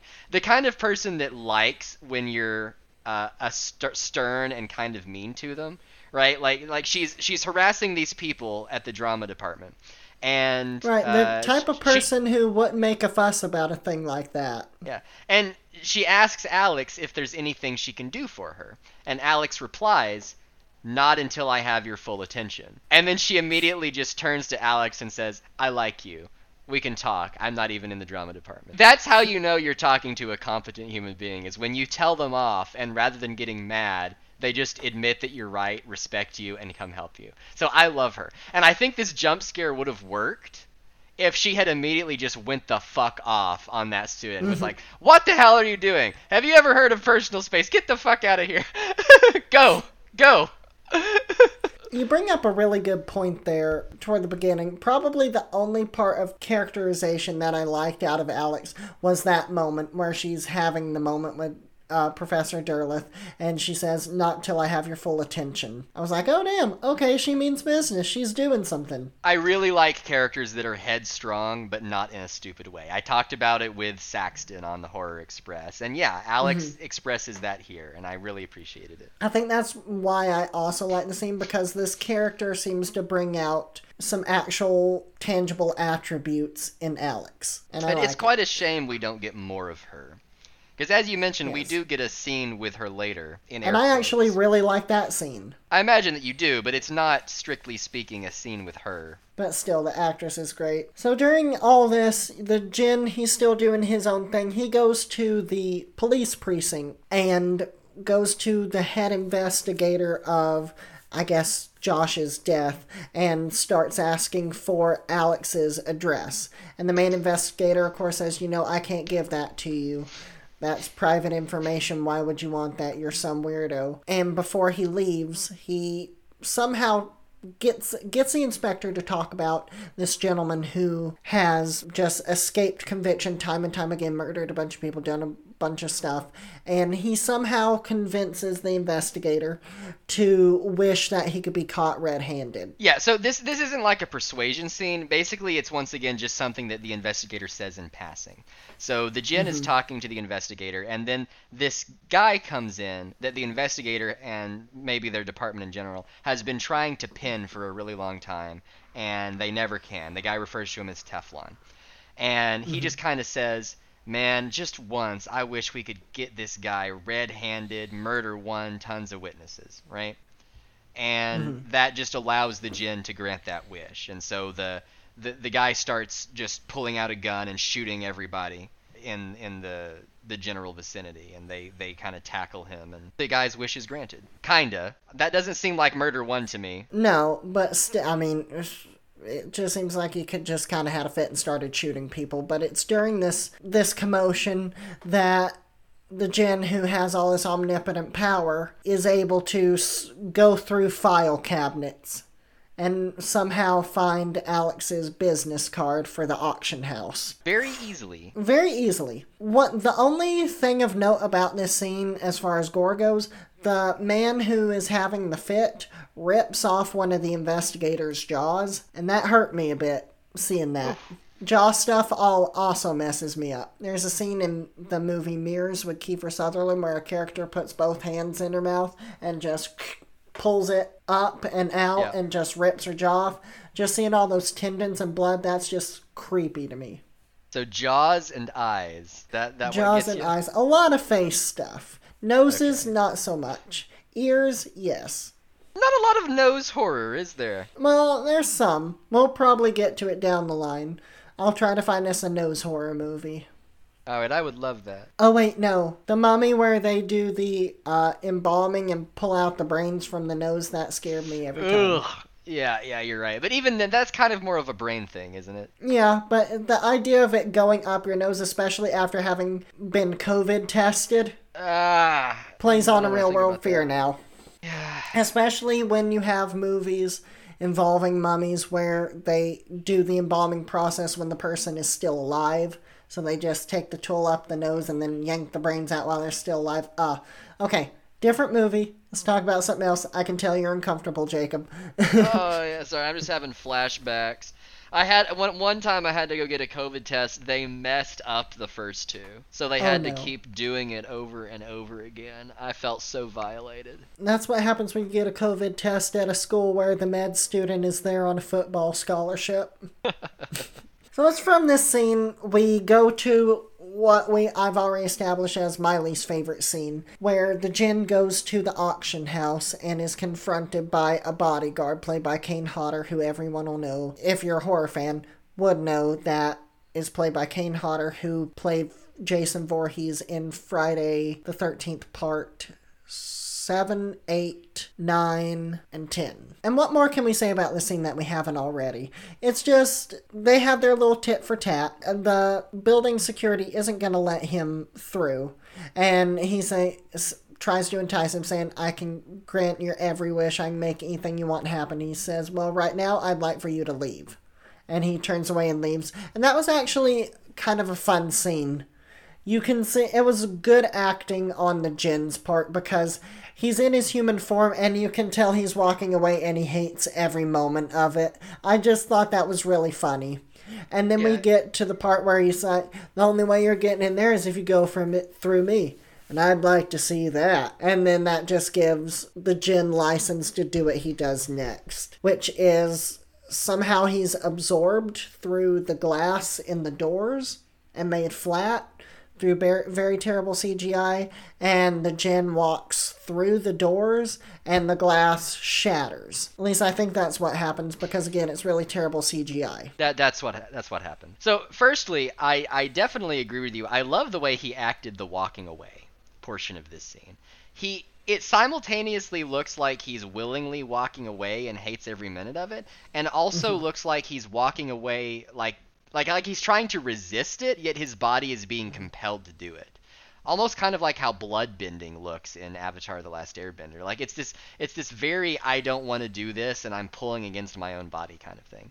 And it's really mm-hmm. satisfying because we finally had the actual human response from the security guard when some creepy man smiles at you like Jim Carrey and asks to grant your wishes, which is fuck off. Right? So someone actually tells him to fuck off. And, uh, well, not using those words, that would be a different movie. Uh, but yeah, and he starts leaving. And, and, and it's just so satisfying because you think, okay, finally somebody did the right thing in this situation. And then it's ruined. My gosh, is it ruined because the guy's like, I'm gonna stand here and talk to myself about how badass I am. This is a normal human thing that people do. It just wasn't a good scene, and this is about where I kind of started checking out of the movie. I, never kinda had checked my- out, but I can see never- why you would. I this is where the movie started to lull. I never officially checked out because I was always at least compelled to see what the next the next uh, wish would be. The Jinn goes into a department store to buy a suit for his new body, and he has a conversation with the lady at the counter and asks her, "Would you like to be beautiful forever?" You know, the marching of time. Mm-hmm. And it's this very it's something that everybody thinks about growing old and whatnot, but it's this very out there concept that you're not thinking about at work. And she's like, Well, that's life, I guess. Everybody does it. No biggie. So she clearly doesn't care about this concept. But then he entices her further, saying, What if I can make you beautiful forever? What if you could stay young and not have to grow old? Well, sure. Do you wish it? Yeah, I guess. And then she turns into a mannequin at the store. Which it's important to note that she has reason to believe that he could do this. It's not mm-hmm. just something that's randomly brought up. So, firstly, there's this romantic tension going on between the woman and the Jinn because the Jinn is fairly handsome, and this is the first real scene with him in his human form. and she asks him if he's paying with cash or credit. And he says, "Which would you prefer?" Which is already strange, but and then she says cash To get her so to he- make a wish. yeah. And so he has a whole bunch of cash appear inside her bra. Which I kind of thought that the scene was going to end here and it was just going to be the jinn kind of being nice and having fun with his powers. But then he presses his advantage and he turns her into a mannequin. Which, once again, is just so stupid. Because there's no way that you can get around this kind of thing. Like, what if she wished, I wished that I were eternally beautiful, but not a mannequin? And then he'd turn her into a portrait, right? I wish I were eternally beautiful, but not a mannequin or a portrait. And then, I, then she'd, he'll turn her into a gemstone or something, or a statue. Like, there's there's no way that you can get around this bullshit. It's just completely arbitrary. It's a good scene in terms of body horror because she's turned into a mannequin, but mm. she still seems as though she's conscious in herself, which is scary. But it pokes holes in all kinds of logic because it's not really something she desires or wishes for. She just kind of, okay, okay, sure. That'd be great. So again, the the intention of the victims of this, I feel like could have been better. And again, th- there has to be some kind of like moral. It has to be the wisher's own desires backfiring on them. Like a way that you could have done this in an interesting way would have But been. But it's not. if- It's just their casual wants. Yeah, well, it's just semantics. Uh, A way that you could have done this in an interesting way would be okay, well, beauty is in the eye of the beholder, right? There's no objective standard for beauty. So he could have, like, transformed her into this ugly, like, pus oozing monstrosity, but had every single person in the entire world think that she's beautiful and interact with her as if she is beautiful. Like that would have mm-hmm. been one way to do it. So like the entire world has a wonderful opinion of her appearance, but she personally thinks that she's disgusting. Right? That would that would have been an interesting way that you could have done something like this. Making someone into a mannequin is not. That's just a that's just again, God is playing semantics apparently. And also, it's not really her wish. It's not even her desire, it's just her casual want. This Jinn could have just as easily gotten a job at a grocery store and while checking people out said, Would you like paper or plastic? Yeah, exactly. And gotten And- souls that way. The problem is that that's not a joke. That actually would have worked. This dude could have opened a lemonade stand, he could have worked at a McDonald's, and he could have collected souls way more efficiently than he does in this film.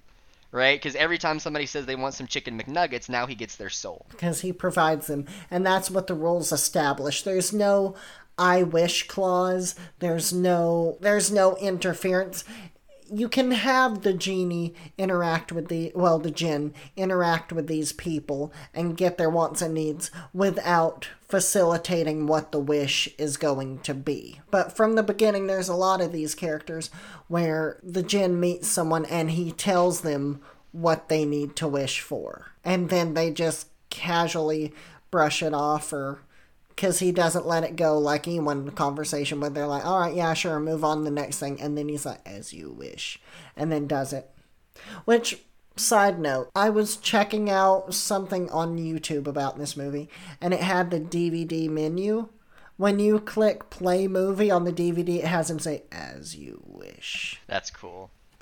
I, I have to say that is probably one of the biggest losses in this era of streaming services is that we don't early DVD 2000s interactive dvd menus Yes, exactly. Those things were wonderful. like the video game in spy kids 3 Yes, or like I think Harry Potter and the Prisoner of Azkaban, like the whole thing was a Marauder's map or something like that. Mm-hmm. That was that was a great time to be had. Since we're on this, by the way, I miss commercials. It, it's really weird, but I think that it's a valid reason. So, ads before and after videos are disgusting and annoying. But there is mm-hmm. something to be said about turning off the movie for like two or three minutes and letting your brain rest, right?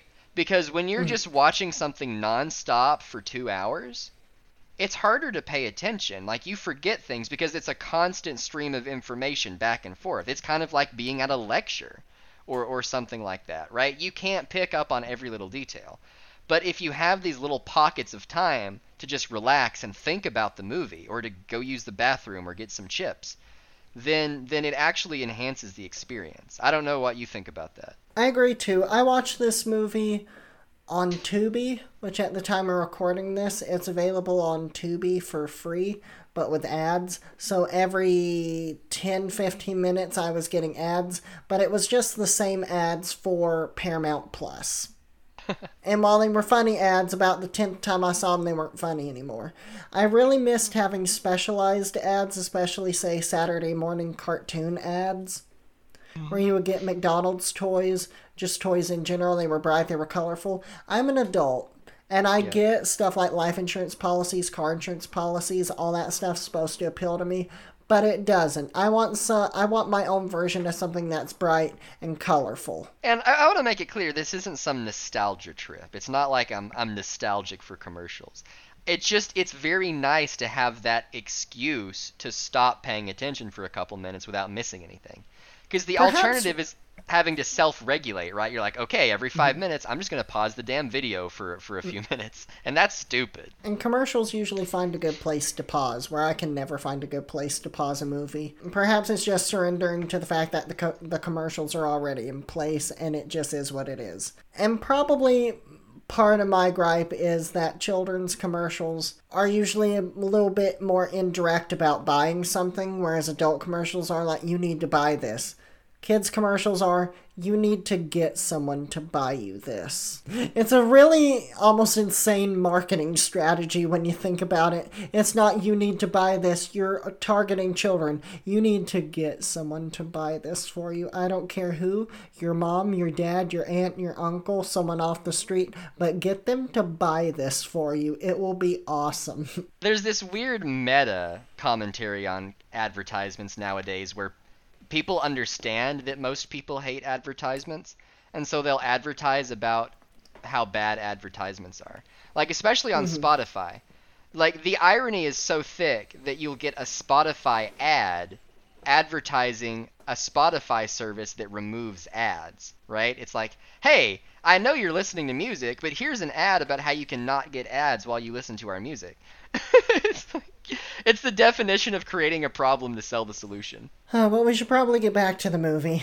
That was your Yeah, well- ad break, by the way. If you needed to go pee, that was the ad break. I think we should probably stop saying that, right? We should probably stop saying let's get back to the movie because it's just been established at this point that we're going to go off on massive tangents. We're going off on massive tangents, but it's just a transition for me. So the Jinn is.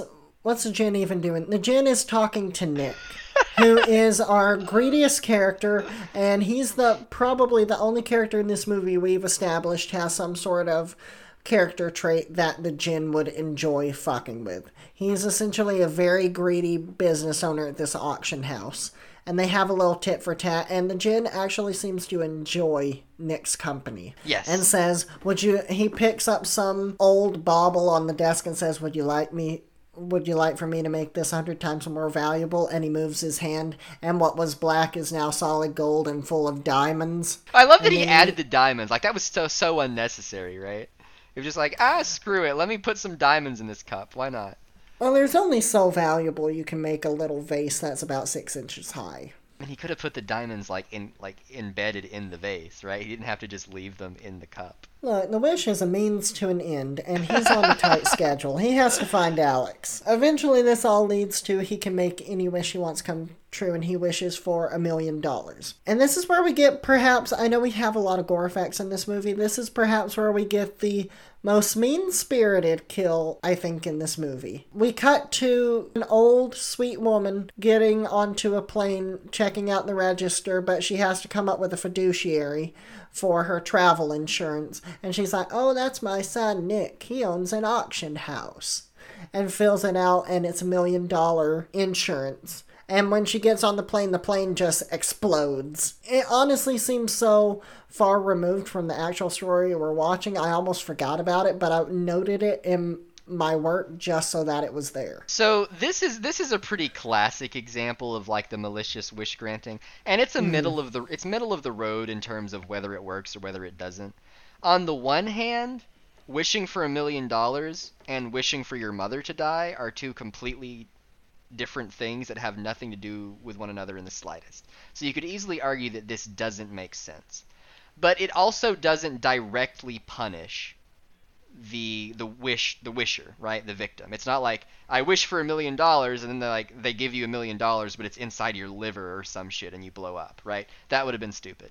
No it's it's you get your million dollars exactly as you wanted but you get it at the expense of something mm-hmm. else or someone else. So I I think in the monkey's paw story this is actually one of the things that happens is it not like he wishes for a bunch yeah, of money similar. Yeah, yeah. It's it- a it's a little bit more old timey, but yes, that's essentially what happens. And insurance policy comes through because of a major accident.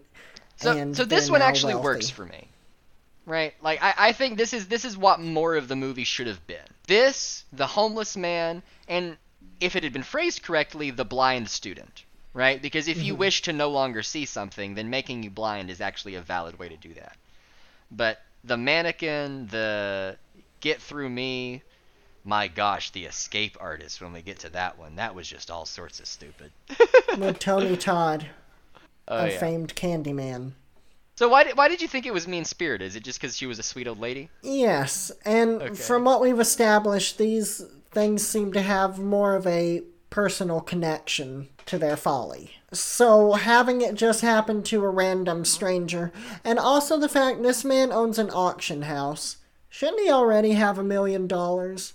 A million dollars wouldn't really be a whole lot to him, would it? Well, maybe it, depends. Probably not. He seems to be rather. I mean, a million dollars, don't get me wrong, it's a lot of money for anyone, even if you already have a million dollars. But I feel like the tax bracket he would be in would lend himself to set wish for something, say, more a billion. Well, see, here's the thing. A million dollars is not a lot of money to everyone. In fact, a million dollars is not a lot of money to anyone. Like, yeah, if you're working paycheck to paycheck, then having a million dollars dropped in your bank account overnight is going to change your entire life. But it's mm-hmm. not like you can just forget about money forever. Like a million dollars is really not that much. And especially compared to someone who has a billion or more dollars, people don't realize how big a difference a million is to a billion. Right? That that's an absolutely enormous difference because because in order to get to a billion, you have to pass the 100 millions, right? So 999 million dollars is less money than a billion dollars. I know that that sounds obvious when you say it out loud, but a lot of people don't think of it that way. So like if you're a billionaire, a million dollars is completely inconsequential. Right, but I feel like at his level, that would at least buy him, or at least sufficiently fund a second location if he wanted to do a second auction house. But I feel like since his whole thing is jewelry and antiquities, he's gonna have enough money to where a million dollars isn't going to be enough. I, I don't understand why it has to be relative at all. Like I agree with you that a million dollars is a weird thing to wish for. Why is it always a million dollars? Why, why, why- why can't you wish for uh, fifty million dollars or a hundred million dollars or a billion That's what I was. That's what I was saying. And Or why don't you just this wish- Man, you've seen this man turn a vase into pure gold filled with diamonds.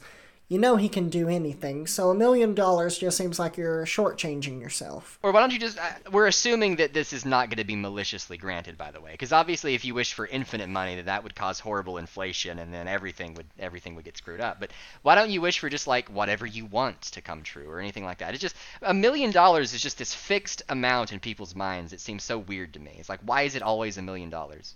They need to make a sequel to this movie where one of the curses of the jinn is two guys just following them around for 20 minutes deconstructing their wish and why it's stupid. Uh, I can't I can't tell if you're insulting the movie or you're insulting me at this point.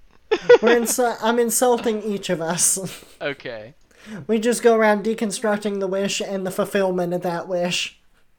Could have been Well, better. s- clearly someone has that job though. Not in this movie, apparently. um,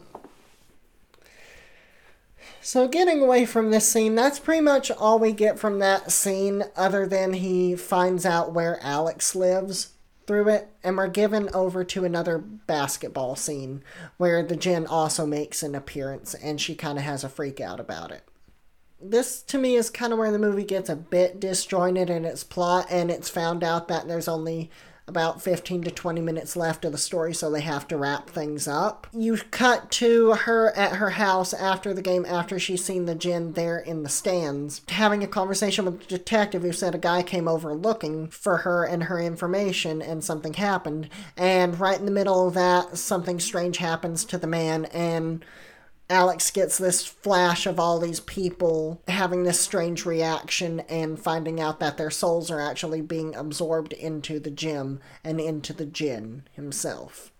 Which causes her to have another little fit on the floor. And the Jinn calls her, saying that the only one that she's the only one that can help in their pain and suffering. He calls her on the phone does he not know there's a psychic link? He does because he obviously talks to her, but he calls her on the phone. I'm gonna sound like a broken record. I'm sorry. I, I wish that I had more to say, but it just doesn't make sense. Like, first of all, the fact that the dude can just take all of their souls and that just kills them immediately, that doesn't make any sense. What's the point of wishing for a million dollars if you are then going to die and go to hell the next day? They have to at least be given the time to enjoy what they wished for before it bites them in the ass.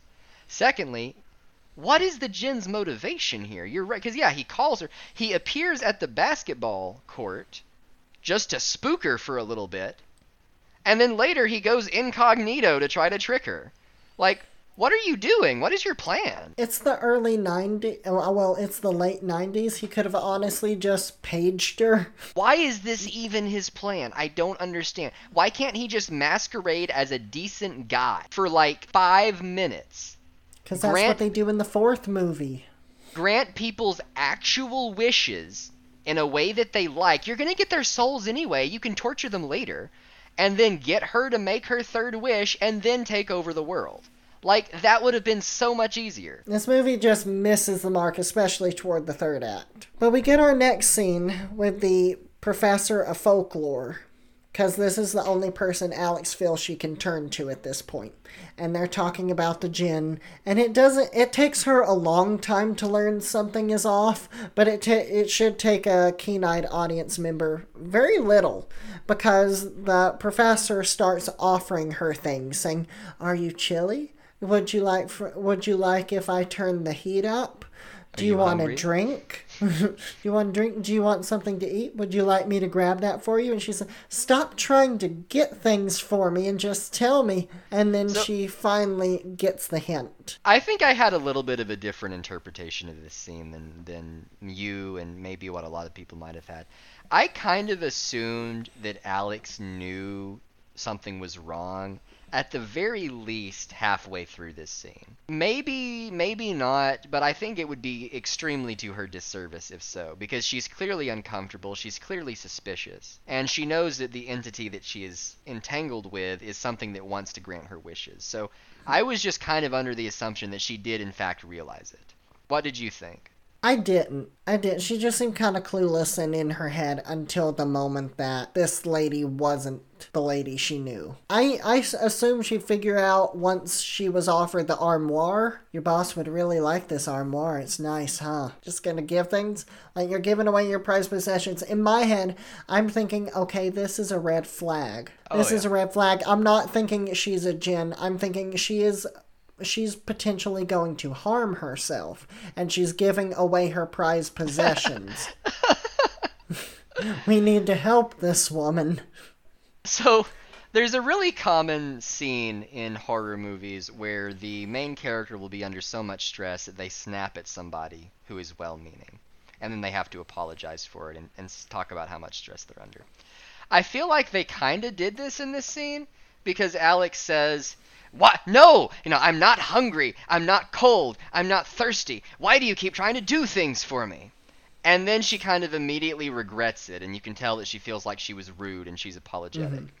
And I think it's funny because throughout this entire scene, I was thinking, like, no, Alex, you're not in the wrong here. This is super weird and super annoying. Real people don't act like this. Don't feel sorry. First of all, how did she know where the lady lived? I was curious about that as well. You don't tend to trade addresses with random people that hunt you down at your workplace. Maybe you did in the 90s. From this little vignette, she finally comes to realize that the reason this professor is offering her all this stuff is because the professor is actually the jinn trying to get her to make her three wishes.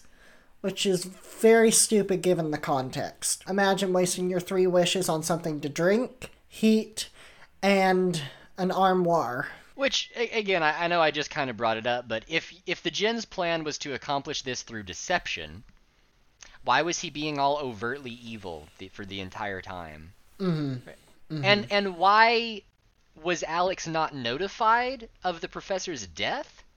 Every time he's killed somebody prior to this, she's had some type of weird vision and, and she's gone into agony about it.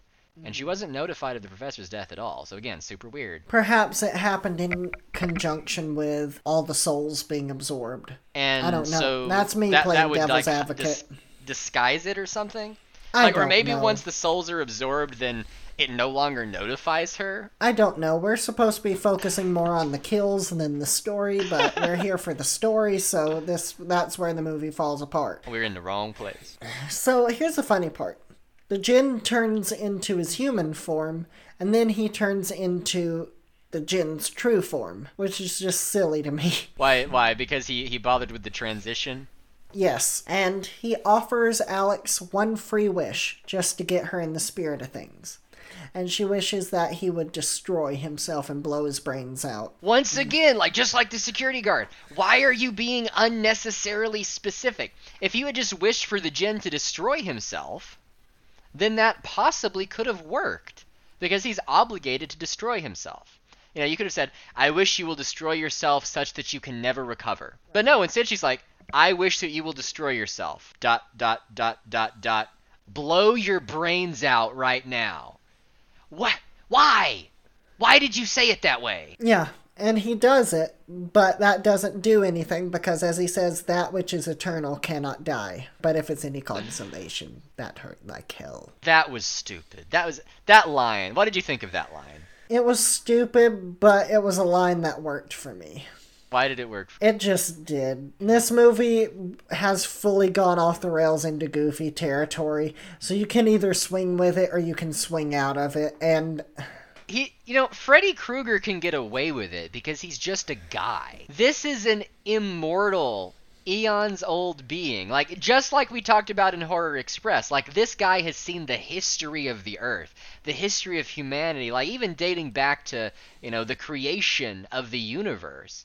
And yet he says stupid fucking one-liners like, "But if it's any consolation, sweet Alex, that hurt like hell." It's like which I mean, this guy knows what hell feels like. Am I supposed to take him at face value? Like, does getting does shooting yourself in the head actually feel like literal hell? Cause, cause this guy would know, wouldn't he? this whole this whole damn thing. So we go to Alex using her first wish, her first official wish, which is to know what the jinn is. And she explains herself. She she even says, "I tell my girls always know your enemy." So I want to know what you are. And the jinn takes her inside of his jewel, which resembled the lament configuration from the Hellraiser movies. It's just I've a not little, seen them. It's just kind of what it looked like, which was just something I noted. And she ends up somehow hearing all these screams and seeing the tortured people of the souls that he collected, and she's she's being chased by this giant weird devil dog thing. First of all, the Jinn can't kill her. If he kills her, he can't grant the rest of her wishes. So Yeah. at a certain level, she doesn't have a reason to be afraid, unless he's allowed to do whatever he wants with her, right? So like, can he not just capture her and torture her, and like force her to make those wishes? Maybe that's his plan. But as Jafar said, you'd be surprised what you can live through. And where are all the other people?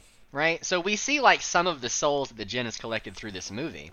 But this mm-hmm. is clearly not the first time this has happened. At the very least, he'll have the souls of, of all the people he did this to back in Persia, including the Sultan. So where are they? Are they in a different wing of the Jinn? Well, yeah, I mean, you cycle out the new ones Okay. and just add the others to a collection. Just makes th- th- sense. This guy really believes in learning by doing. Mm-hmm. She wishes to know what the Jinn is, and so he's like, okay, well, let me just put you in my gym, because I, I guess that checks out. God said that this was a sufficient granting of your wish. I want to know you. And then he twists the wish to be the biblical sense of knowing him. It's like when you have a teacher who says that they believe in learning by doing, but what that actually just means is that they can't fucking teach, and so they're gonna make you do it yourself. Yeah. Any information you get, if it's not in the teacher's edition, you're not getting it. So while Alex is being chased by this devil dog, she wishes she was back in her apartment alone without him. Her phone, this was another scene that just, blah. The phone rings. It's the Jinn on the line. She says, fuck you, and hangs up, which is a whole mood. That's pretty much me every time I have to answer the phone. It's one of those pandering things, like when you know when when a comic book character like looks into the audience and says some cheesy one-liner. That's exactly Oh, yeah. what this was. It was like "fuck you," and as the audience, you just knew that you were being pandered to. It was like I'm supposed to cheer and think that this is awesome. Yay! You tell him to fuck himself. Yeah, it's just silly. Also, she uh. didn't wish to be in her apartment with her sister. You know, that would have saved a lot of trouble as well. Yes, because her sister has gone to the event that Robert Englund's character is throwing Mr. Beaumont at his house. I'm not really sure how they both got invited to this event. They're not really connected in any way, and I'm not even sure why there's an event given there's no statue to unveil. Extremely excellent point. But we gotta have the third act happen somewhere, so that's where it is. And she finds out that the genie is gonna probably come for her sister since he can't kill her. And family's really important, so she is, like you said, the MacGuffin for the third act of this movie, is keeping her safe. So we cut to this party. The bouncer is there at the door, and the Jinn walks up. And it's almost pretty much exactly like whenever the guard was at the auction house. Doesn't really serve a purpose why they're having this interaction. The interaction's about the same. He won't let him in. It's a whole problem. But he convinces him that he wants to not live a mundane life and to escape the everyday. This And is this- one of the biggest stretches. this is a stretch in the uh, and so when this wish is ultimately granted his desire to escape is translated into him being in a straitjacket in a water tank and he said houdini did it in eight minutes or two minutes Yeah, so okay, so how do you look know about houdini because he knows everything. That's what I was saying, right? He's like omniscient, and yet for some reason he he makes shitty one-liners and has to be physically present for wishes. i much okay, prefer i much prefer topical 80s movie references genies so there's two ways you could interpret this wish. Number one is that he wants to escape his mundane job and have a more exciting job, and in that case, being an escape artist fulfills that. Mm-hmm. But he also wished to escape in the sense of being an escape artist, which is why he made him an escape artist in the first place. To fulfill the first half of the wish, you could have made him a crocodile hunter. You could have made him a police officer, right? Like, you could have done anything. The reason that it's an escape artist is because he used the word escape. And yet he doesn't escape. He dies. He wished to escape, and then he didn't escape. That's not a valid fulfillment of the wish. I just love this movie because the logistics are so off you can argue it all day. I, I feel like, you know, I, I feel like we are probably coming off as really negative, or at least me. I'm coming off as really negative and really critical. I enjoy thinking about this stuff. I enjoy trying to figure out how it all works. And yeah, I enjoy complaining about it. So, like, I'm having a good time, but damn, does this shit not make any sense. And this movie knows what it is. It's here for gore effects mostly. And Yeah. it does that pretty well when it's not computer animated. The rest of it's where it starts to fall a lot, I- actually. The reason that this uh, scene disappointed me especially is because the bodyguard was pretty cool. Like he was not budging. He was telling this Jinn what was what. He had no intention of letting him pass. It looked like it might come to blows. And then for some reason he just submits to being psychoanalyzed with the most profound of revelations that any human being can ever come to, which is that some people don't like their jobs. Oh my god. I never knew that before. Can you believe that this is the only movie that was released in theaters? This was the only movie ever that was released in theaters. This is the only movie that exists. In no, the I know, franchise. I know what you mean, and yeah, I, I can absolutely believe that.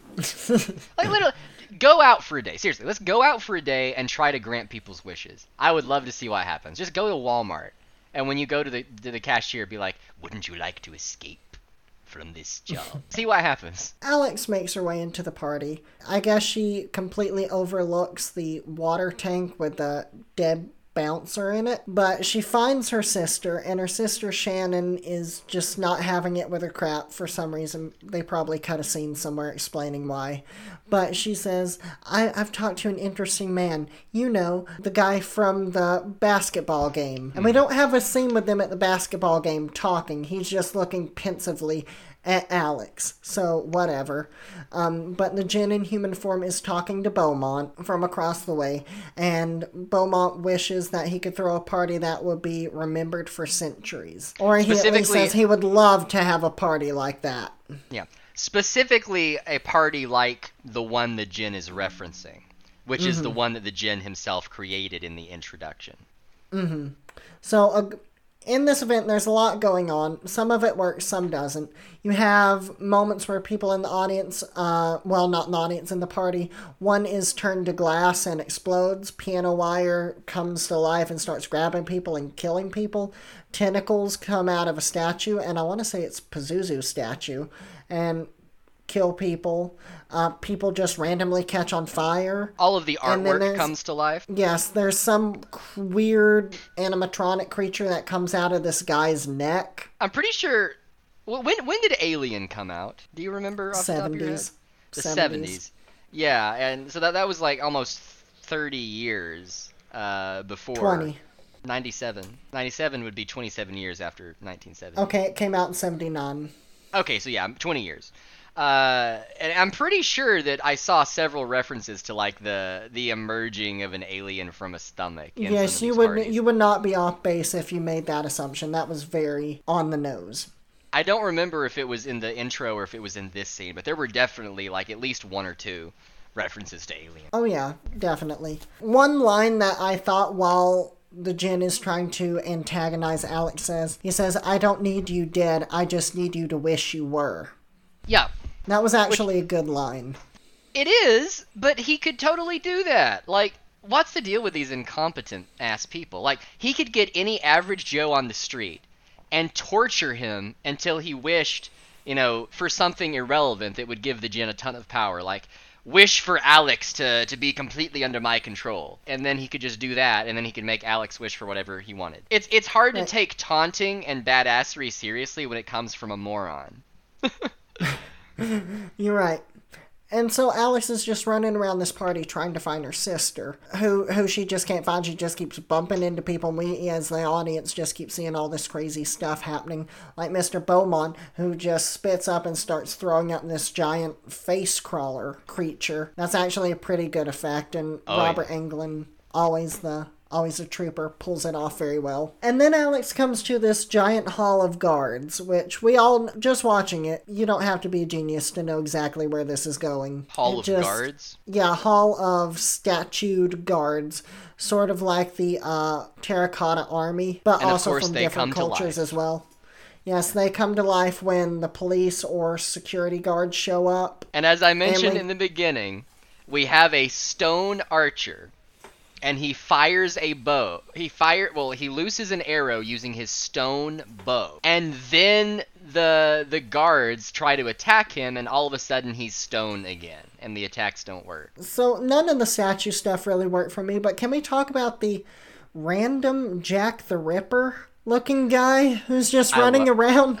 I loved that so much. They don't explain him at all where he came from. Yeah, You they can, do. I guess assume he's coming from a painting, but it's just this ri weird Jack the Ripper guy who honestly looks more terrifying than the Jinn. Uh, this is lovely. So we get an ominous shot of a painting of Jack the Ripper, and then Oh, we do? it- yeah, yeah, it's Oh, right behind okay. him, dude. I didn't clock it. Yeah, so there's this really ominous shot of a painting of Jack the Ripper, and it's this very like twisted, demented rendition of him. And then it pans out a little bit, and we see that, that the painting has come to life, and this actual Jack the Ripper figure is going around killing people. And you're right, he's super creepy. It it reminded me of a lot of the sort of Scooby Doo oriented horror.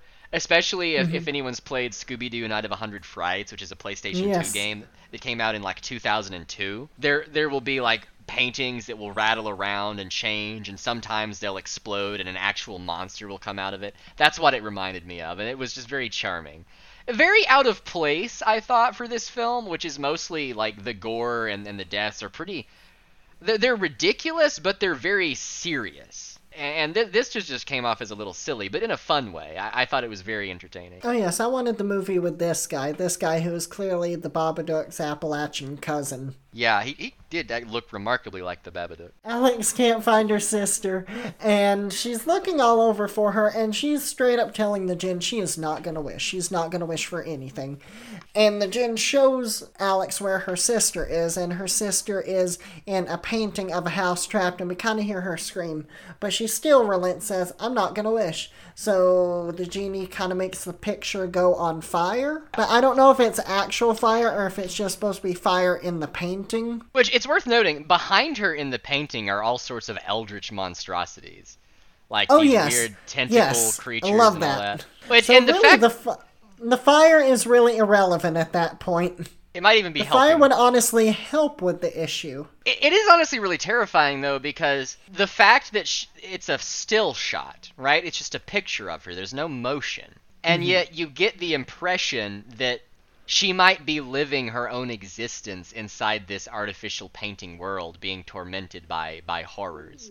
Uh, but you don't know that, and you don't really know what's happening. So I actually thought that, surrounded by a lot of really stupid stuff, this was a really effective uh, bit of horror. But then it's undercut by Alex needing to make her third and final wish. And she recalls her conversation with the girls about stillness and nothing mattering in that moment. So ultimately, the day is saved by a perfectly capable character taking her own advice, taking her own initiative that she didn't garner throughout the film, but knew all along.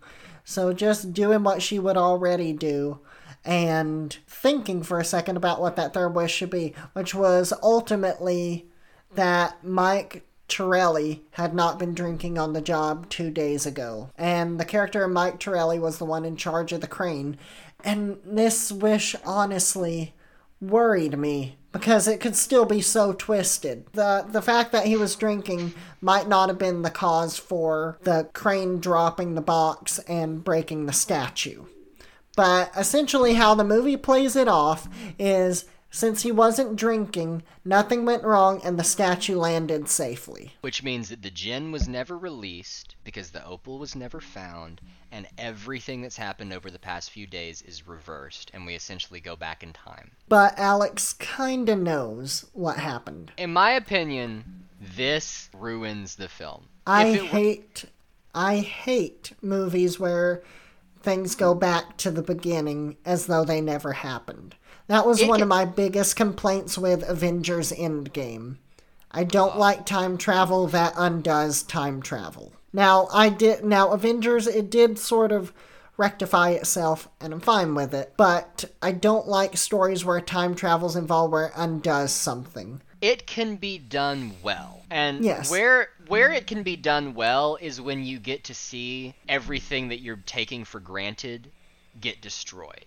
And there is an element of that in Wishmaster. It's not regarding Josh and Alex. It's not the primary focus, but like it, it, if you look at Click, uh, the Adam Sandler movie, that's kind of an example of doing it well where you have this entire horrifying experience that you undergo. And you watch everything that you love like slip away from you.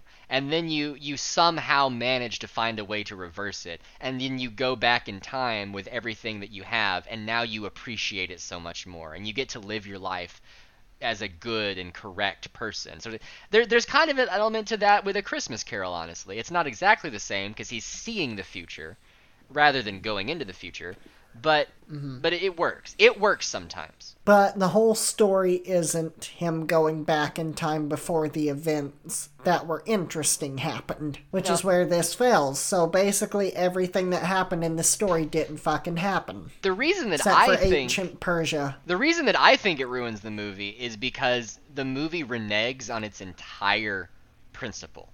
Right? What have we been doing this entire podcast, Dylan? We have been complaining about how the wishes are misconstrued in ways that make no sense. So why can't you misconstrue these wishes? Yes. Okay. I wish that what's his name? It's something sounds Italian. Mickey Torelli. I wish that Mickey Torelli hadn't been drinking on the job. Okay, wish granted, he was on meth instead. Or, okay, wish granted, he had a heart attack. Or, okay, wish granted, it wasn't he him. sneezes. Yeah, he sneezes. It wasn't him, it was his brother Ricky. And Ricky was drunk on the job. And on meth. And he had cancer. Like, you could have done anything. We have established Or the crane gen- cable snaps. the crane cable snaps. The Jinn can do basically whatever he wants, as long as he also grants your wish. That, that's not. I didn't decide that. I think that's stupid. The movie decided that, and and yet the movie forgets about that, just so it can have its big badass ending. Like you're not clever, Alex. This wasn't smart. Any sensible person could have twisted that wish in such a way that it didn't make a difference. And yet we're supposed to pretend that she's like the savior and everything goes back to normal. And also, it's the fact that she never really had any growth. There wasn't any growth of understanding with this. She used information she already had at her disposal that she didn't gather, that she knew. At least enough to tell a bunch of, say, 14 and 15 year old girls earlier. It would maybe have been different if the information had came from, say, the professor or someone she cared about, but no, when you have the voiceover flashback of what she said earlier be from her, that just makes her seem a bit narcissistic. What information do I have that would help me in this moment? And the lesson is irrelevant. Like, there is nothing that ties this lesson specifically to the situation with the Jinn. Stop and think before you act in stressful situations. That is universally applicable, right? Like, this could be a movie about basketball, right? Like, like, th- this doesn't have any pertinence. And you're right, it's Alex's herself. She's the one that says this. So she's like taking great ancient world saving wisdom from herself. It does seem really narcissistic. the thing that makes an effective final girl, in my opinion, is their ability to rise to the occasion. When you have the whole resolution of the climax come from a main character using information they already knew at the beginning of the movie through no circumstances revolving the story. That's not rising to the occasion. It's just not. So there's no character development, there's no resolution for the character, there's no real resolution for the story, and it ultimately makes for a very unmemorable final girl. I mean, in Nightmare on Elm Street, you had Nancy, she got uh, Booby Traps and Anti Personnel Devices, the book, and she was making traps and stuff. She rose to the occasion, she did the damn thing.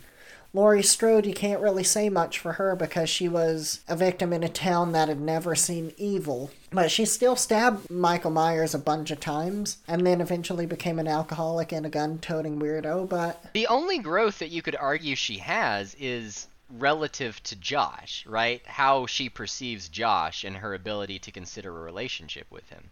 Which is just an Yes. uncomfortable topic from both perspectives and has nothing to do with the film. So you're right. Like she doesn't rise to the occasion. She doesn't grow or change as a character. because I think he invited her to go out and then she said, No, I have to go to work. So basically, this whole story is if she had just went out with Josh, none of this would have happened. I feel like this whole movie was written by someone who is friend zoned and had to get back at someone. yeah, honestly, that I would I would believe that. And so at the at the very end, we see that everything has been reversed, and therefore Josh is still alive. So Alex goes up to him and starts really aggressively hitting on him. And saying a lot of the things that he said to her in the beginning of the film about like going and seeing a movie and going to dinner. And he kind of jokingly says, you know, why don't we go to a, a hot dogs and a ball game instead? And it's heavily implied, if not directly stated, that now the two of them are an item. and she also knows about the whole situation. That's why she's flirting. And then the end of the story just shows the inside of the statue of Ahura Mazda inside the collection room of Forgotten Gods. And we go inside the statue into the opal and we see the throne room of the Wishmaster as he waits to be freed again.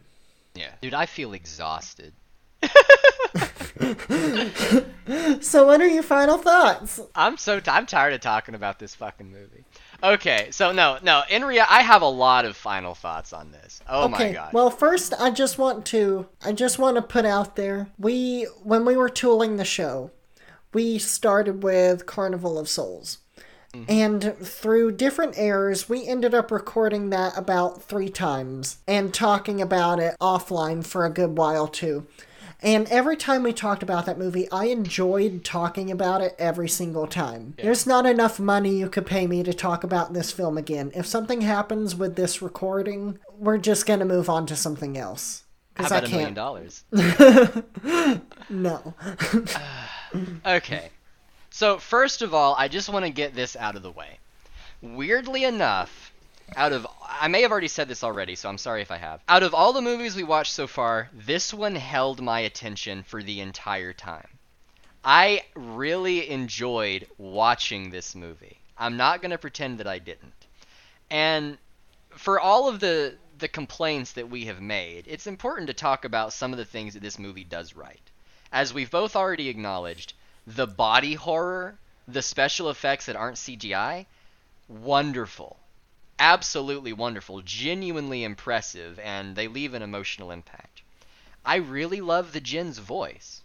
I love how the Jinn looks in his Jinn form, as long as he's wearing robes, and in his human form. His performance was honestly very solid. Yeah, ex- except for the weird Jim Carrey grimacing, it was really solid because you knew how powerful was he was, and you knew how malevolent he was, and how eager he was going to be to just mess up somebody's life forever. And it it's also a good dynamic for a what functionally is a slasher film that you're not so much concerned with who is going to die next, but with how they're going to die.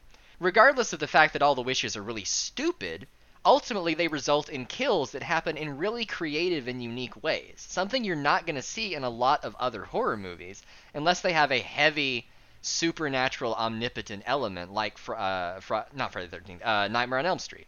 I, I, I was about to say Freddy the 13th, by the way. uh, yeah, so for all of those reasons, like th- this this movie has so much potential.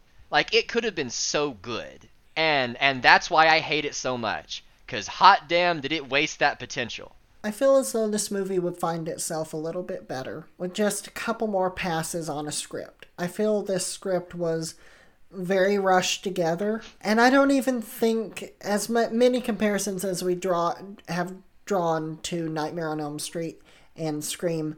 I don't think Wes Craven really had a lot of involvement. I just think it was more of a riding the train of clout because Scream had just came out was a phenomenal success.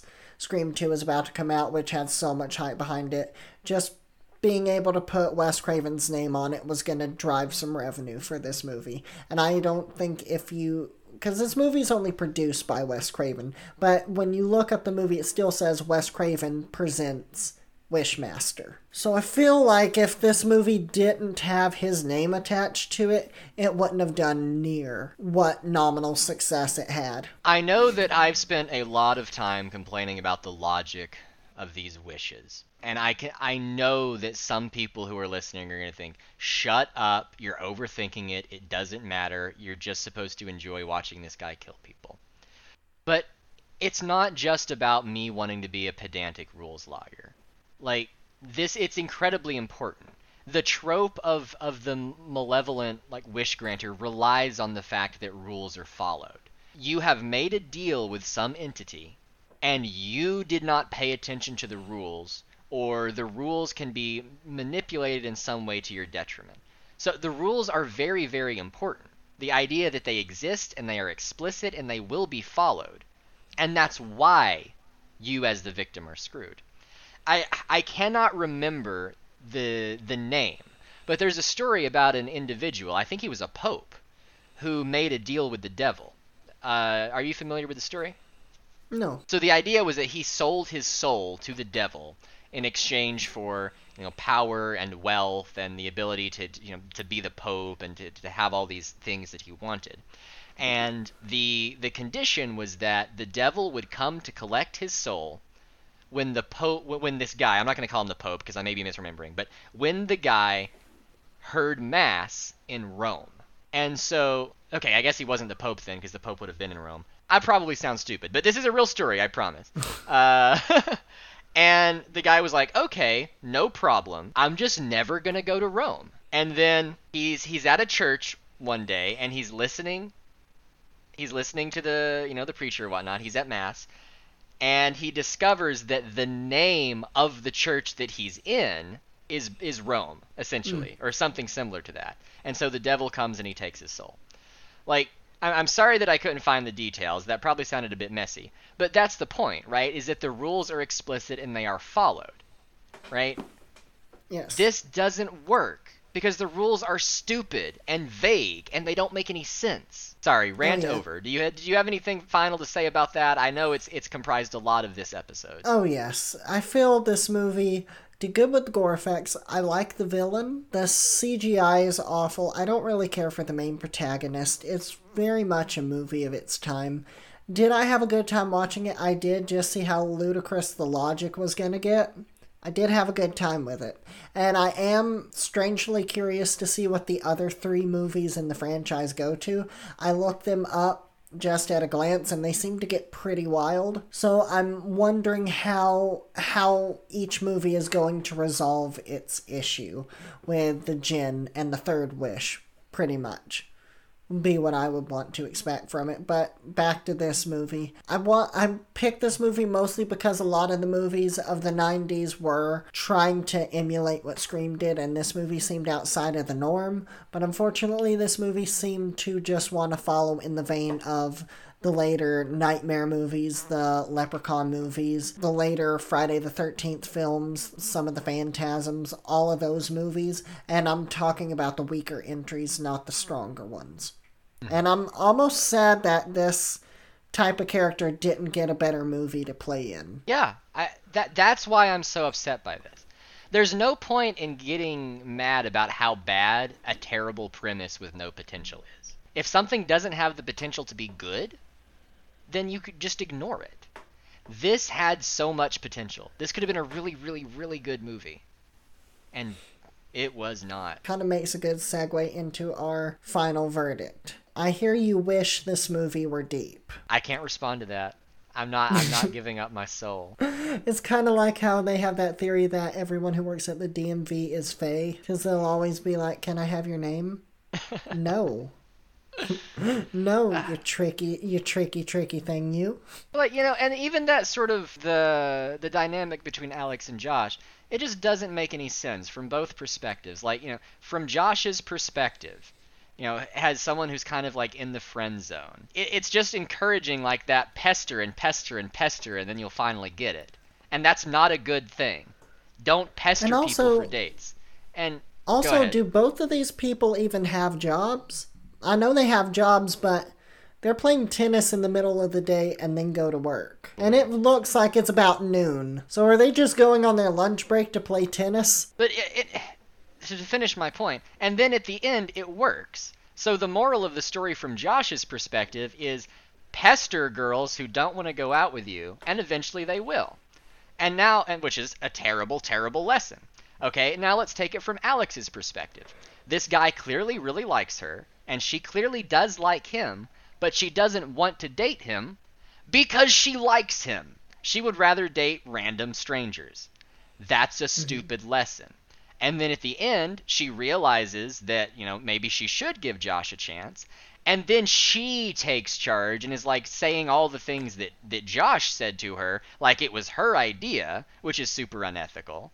Like like that that entire growth and dynamic just doesn't work either. And the the genie doesn't work, the main characters don't work, the romance doesn't work, the rules don't make any sense, the lessons of the story are non-existent at best and actively counterproductive at worst. You could argue that the main conflict for the main character is her de- her dealing with her issues with losing people with her parents, her sister, and Josh, but that's never overcome in the story. There's no resolution for that. So she's still and the fa- the ending actually cements that she has these issues with separation and loss still because she lives through losing her best friend and then when he's alive, she goes in to date him so that he can't, you know, f- feasibly can't be away from her anymore.